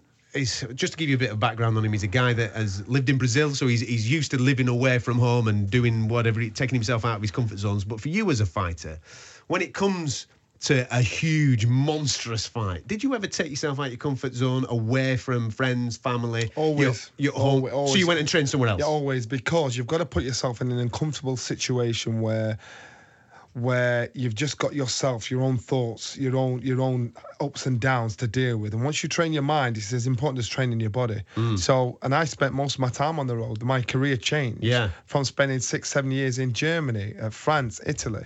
You know, I thought I had complete and utter belief in myself to say, there's not many fighters that'll do this, take themselves away from home, take themselves away from the family, yeah. friends, the comforts of, of everyday life, and put themselves in a horrible situation. So to do that, you know, you've got to you've got to commend fighters that do that and put themselves in that situation, because they're just they're working on every aspect of their game. Mm. And I keep saying to young fighters now, training the minds is as important as training the body. Mm-hmm. And when they go running in the street and they've got the headphones on and they're training, it's to take the mind mind off the pain and the gav and yeah. feeling gas when they're training. Now you've got to train your mind, because when it comes to six, seven rounds and you get a bit bored and you start to drift, that's when you get clipped. Yeah. So you've got to be mentally as well, strong as well as physically strong. And I imagine as well as that, just taking yourself away, and this is no disrespect to friends and family, but taking yourself away from that, because I've no doubt... Darren, they don't get it. Yeah, no. exactly they that. Don't get and I've it. no doubt that Darren, he'll finish his training, he'll, I don't know, he might go for a coffee or well, something, his, and his somebody's talking to him about his, trying to get his tickets or something. His girlfriend's seven months pregnant. There you, you know, go. And they've just moved into a new flat, so you've got who's paying this bill, what's that there, this That's what I'm saying, who's, who's going to Morrison's to get the shopping? Yeah. So it's that kind of thing there. You, you can't think like a civilian. Yeah. And I know it sounds really arrogant. You, if you think yeah. like a civilian, you'll fight like a civilian. Yeah. So you've got to take yourself completely out of that and then take yourself back to it when you're after the fight. It's hard to adjust again, but you can't think like a civilian. Mm. And it, it just sounds bad, but that, that's the truth. I'm, I'm, I, when I heard that he was going to the Performance Institute in Vegas, I was absolutely delighted, because obviously last time there was situations like that where I know yeah. that, that people were coming up to him on the street, oh, tickets for this, tickets yeah. for that. Well, he missed weight, didn't he? And he, he ended weight. up missing weight and various things like that. So this is a, an absolute stroke of genius. This is the biggest night of his life. He can't afford a slip up, and therefore he's doing all the due diligence at the front end in order to make it make it happen on that night yeah, well, in that, September. Just Johnny, this is a kid that at nineteen... Um, he got into a little bit of trouble in Liverpool. He was a, he was a talent, he was a prospect, got in a bit of trouble uh, in a nightclub, and uh, he got out to hospital. He said to his coach, what should we do? And he said, right, I'm going to put you on a plane, one-way ticket to Brazil. And he left Brilliant. on Christmas Eve and was there for four years. Wow. When he landed, he didn't yeah. have a penny, couldn't speak a word in Portuguese, came back four years later, undefeated M M A champion uh, and uh, in the U F C. Yeah, uh, is, that, is that your alarm going off? Is that basically telling me to shut up and crack on because you want to go home? Is that what it is? Your slippers, that was my slippers oh, waiting oh, for me. Oh, your slippers are waiting for you, eh? All right, fantastic. Uh, there's lots coming up in the world of mixed martial arts, of which you will be able to hear previews on this show as we build up towards September. It's a great month. Darren Till on September the eighth, Canelo Triple G September fifteenth. The week after, we've got A J at Wembley, wow. and then we've got obviously Groves versus Smith. What a time Jeddah. to be alive. What a time to be a fight fan, my friend. Absolutely. Gentlemen, as ever, pleasure. Thank you so much for being in the studio with us, Johnny. Much appreciated, mate. Being emotional. I'm going to go home and catch up with Gareth on Babe Station. You do that. You watch Gareth in your slippers on Babe Station eating chicken. He'll be there bouncing on the bed looking at you. Hey, call me. Call me. You know for a fact he's listening to the show right now as he's on his way to the hotel or something. Uh, uh, no, it's been an absolute pleasure. Gareth, by the way, has been in Belfast tonight where he has witnessed Tyson Fury uh, get ten rounds under his belt, come through quite comfortably against Pianeta, but then announce a fight with Deontay Wilder, date and venue to be confirmed, as is a date and venue to be confirmed for Josh Warrington against Carl Frampton, who, by the way, tonight, on his dream night, put on a dream performance. It might not have been the dream opponent, but Carl Frampton was absolutely sensational. It yeah. was clinic ahoy, uh, and he thoroughly deserves now Uh, an opportunity to become a full world champion once again as he takes on Josh Warrington for that I B F strap. Uh, if you missed any part of the show, it's available uh, on our website, talk sport dot com. Get yourself stuck into that. And if you're on iTunes, you can uh, subscribe there as well, so therefore you never miss any of this show, because I understand that you can come in and out, might get five minutes, five, ten minutes here, there and everywhere. This is a three-hour programme, so it's all there for you from a Monday morning, all right? Um, thank you very much uh, for your time. Plenty to come uh, on Fight Night over the next couple of weeks or so, as we are live back at the arenas in Birmingham in two weeks. Planning for your next trip? Elevate your travel style with Quince. Quince has all the jet-setting essentials you'll want for your next getaway, like European linen, premium luggage options, buttery soft Italian leather bags, and so much more. And it's all priced at fifty to eighty percent less than similar brands. Plus, Quince only works with factories that use safe and ethical manufacturing practices. Pack your bags with high-quality essentials you'll be wearing for vacations to come with Quince. Go to quince dot com slash trip for free shipping and three sixty-five day returns. Hi, I'm Daniel, founder of Pretty Litter. Did you know cats tend to hide symptoms of sickness and pain? I learned this the hard way after losing my cat, Gingy. So I created Pretty Litter, a health monitoring litter that helps detect early signs of illness by changing colors, saving you money and potentially your cat's life. Pretty Litter is veterinarian developed, and it's the easiest way to keep tabs on your fur baby's health right at home. Go to pretty litter dot com and use code ACAST for twenty percent off your first order and a free cat toy. Terms and conditions apply. See site for details.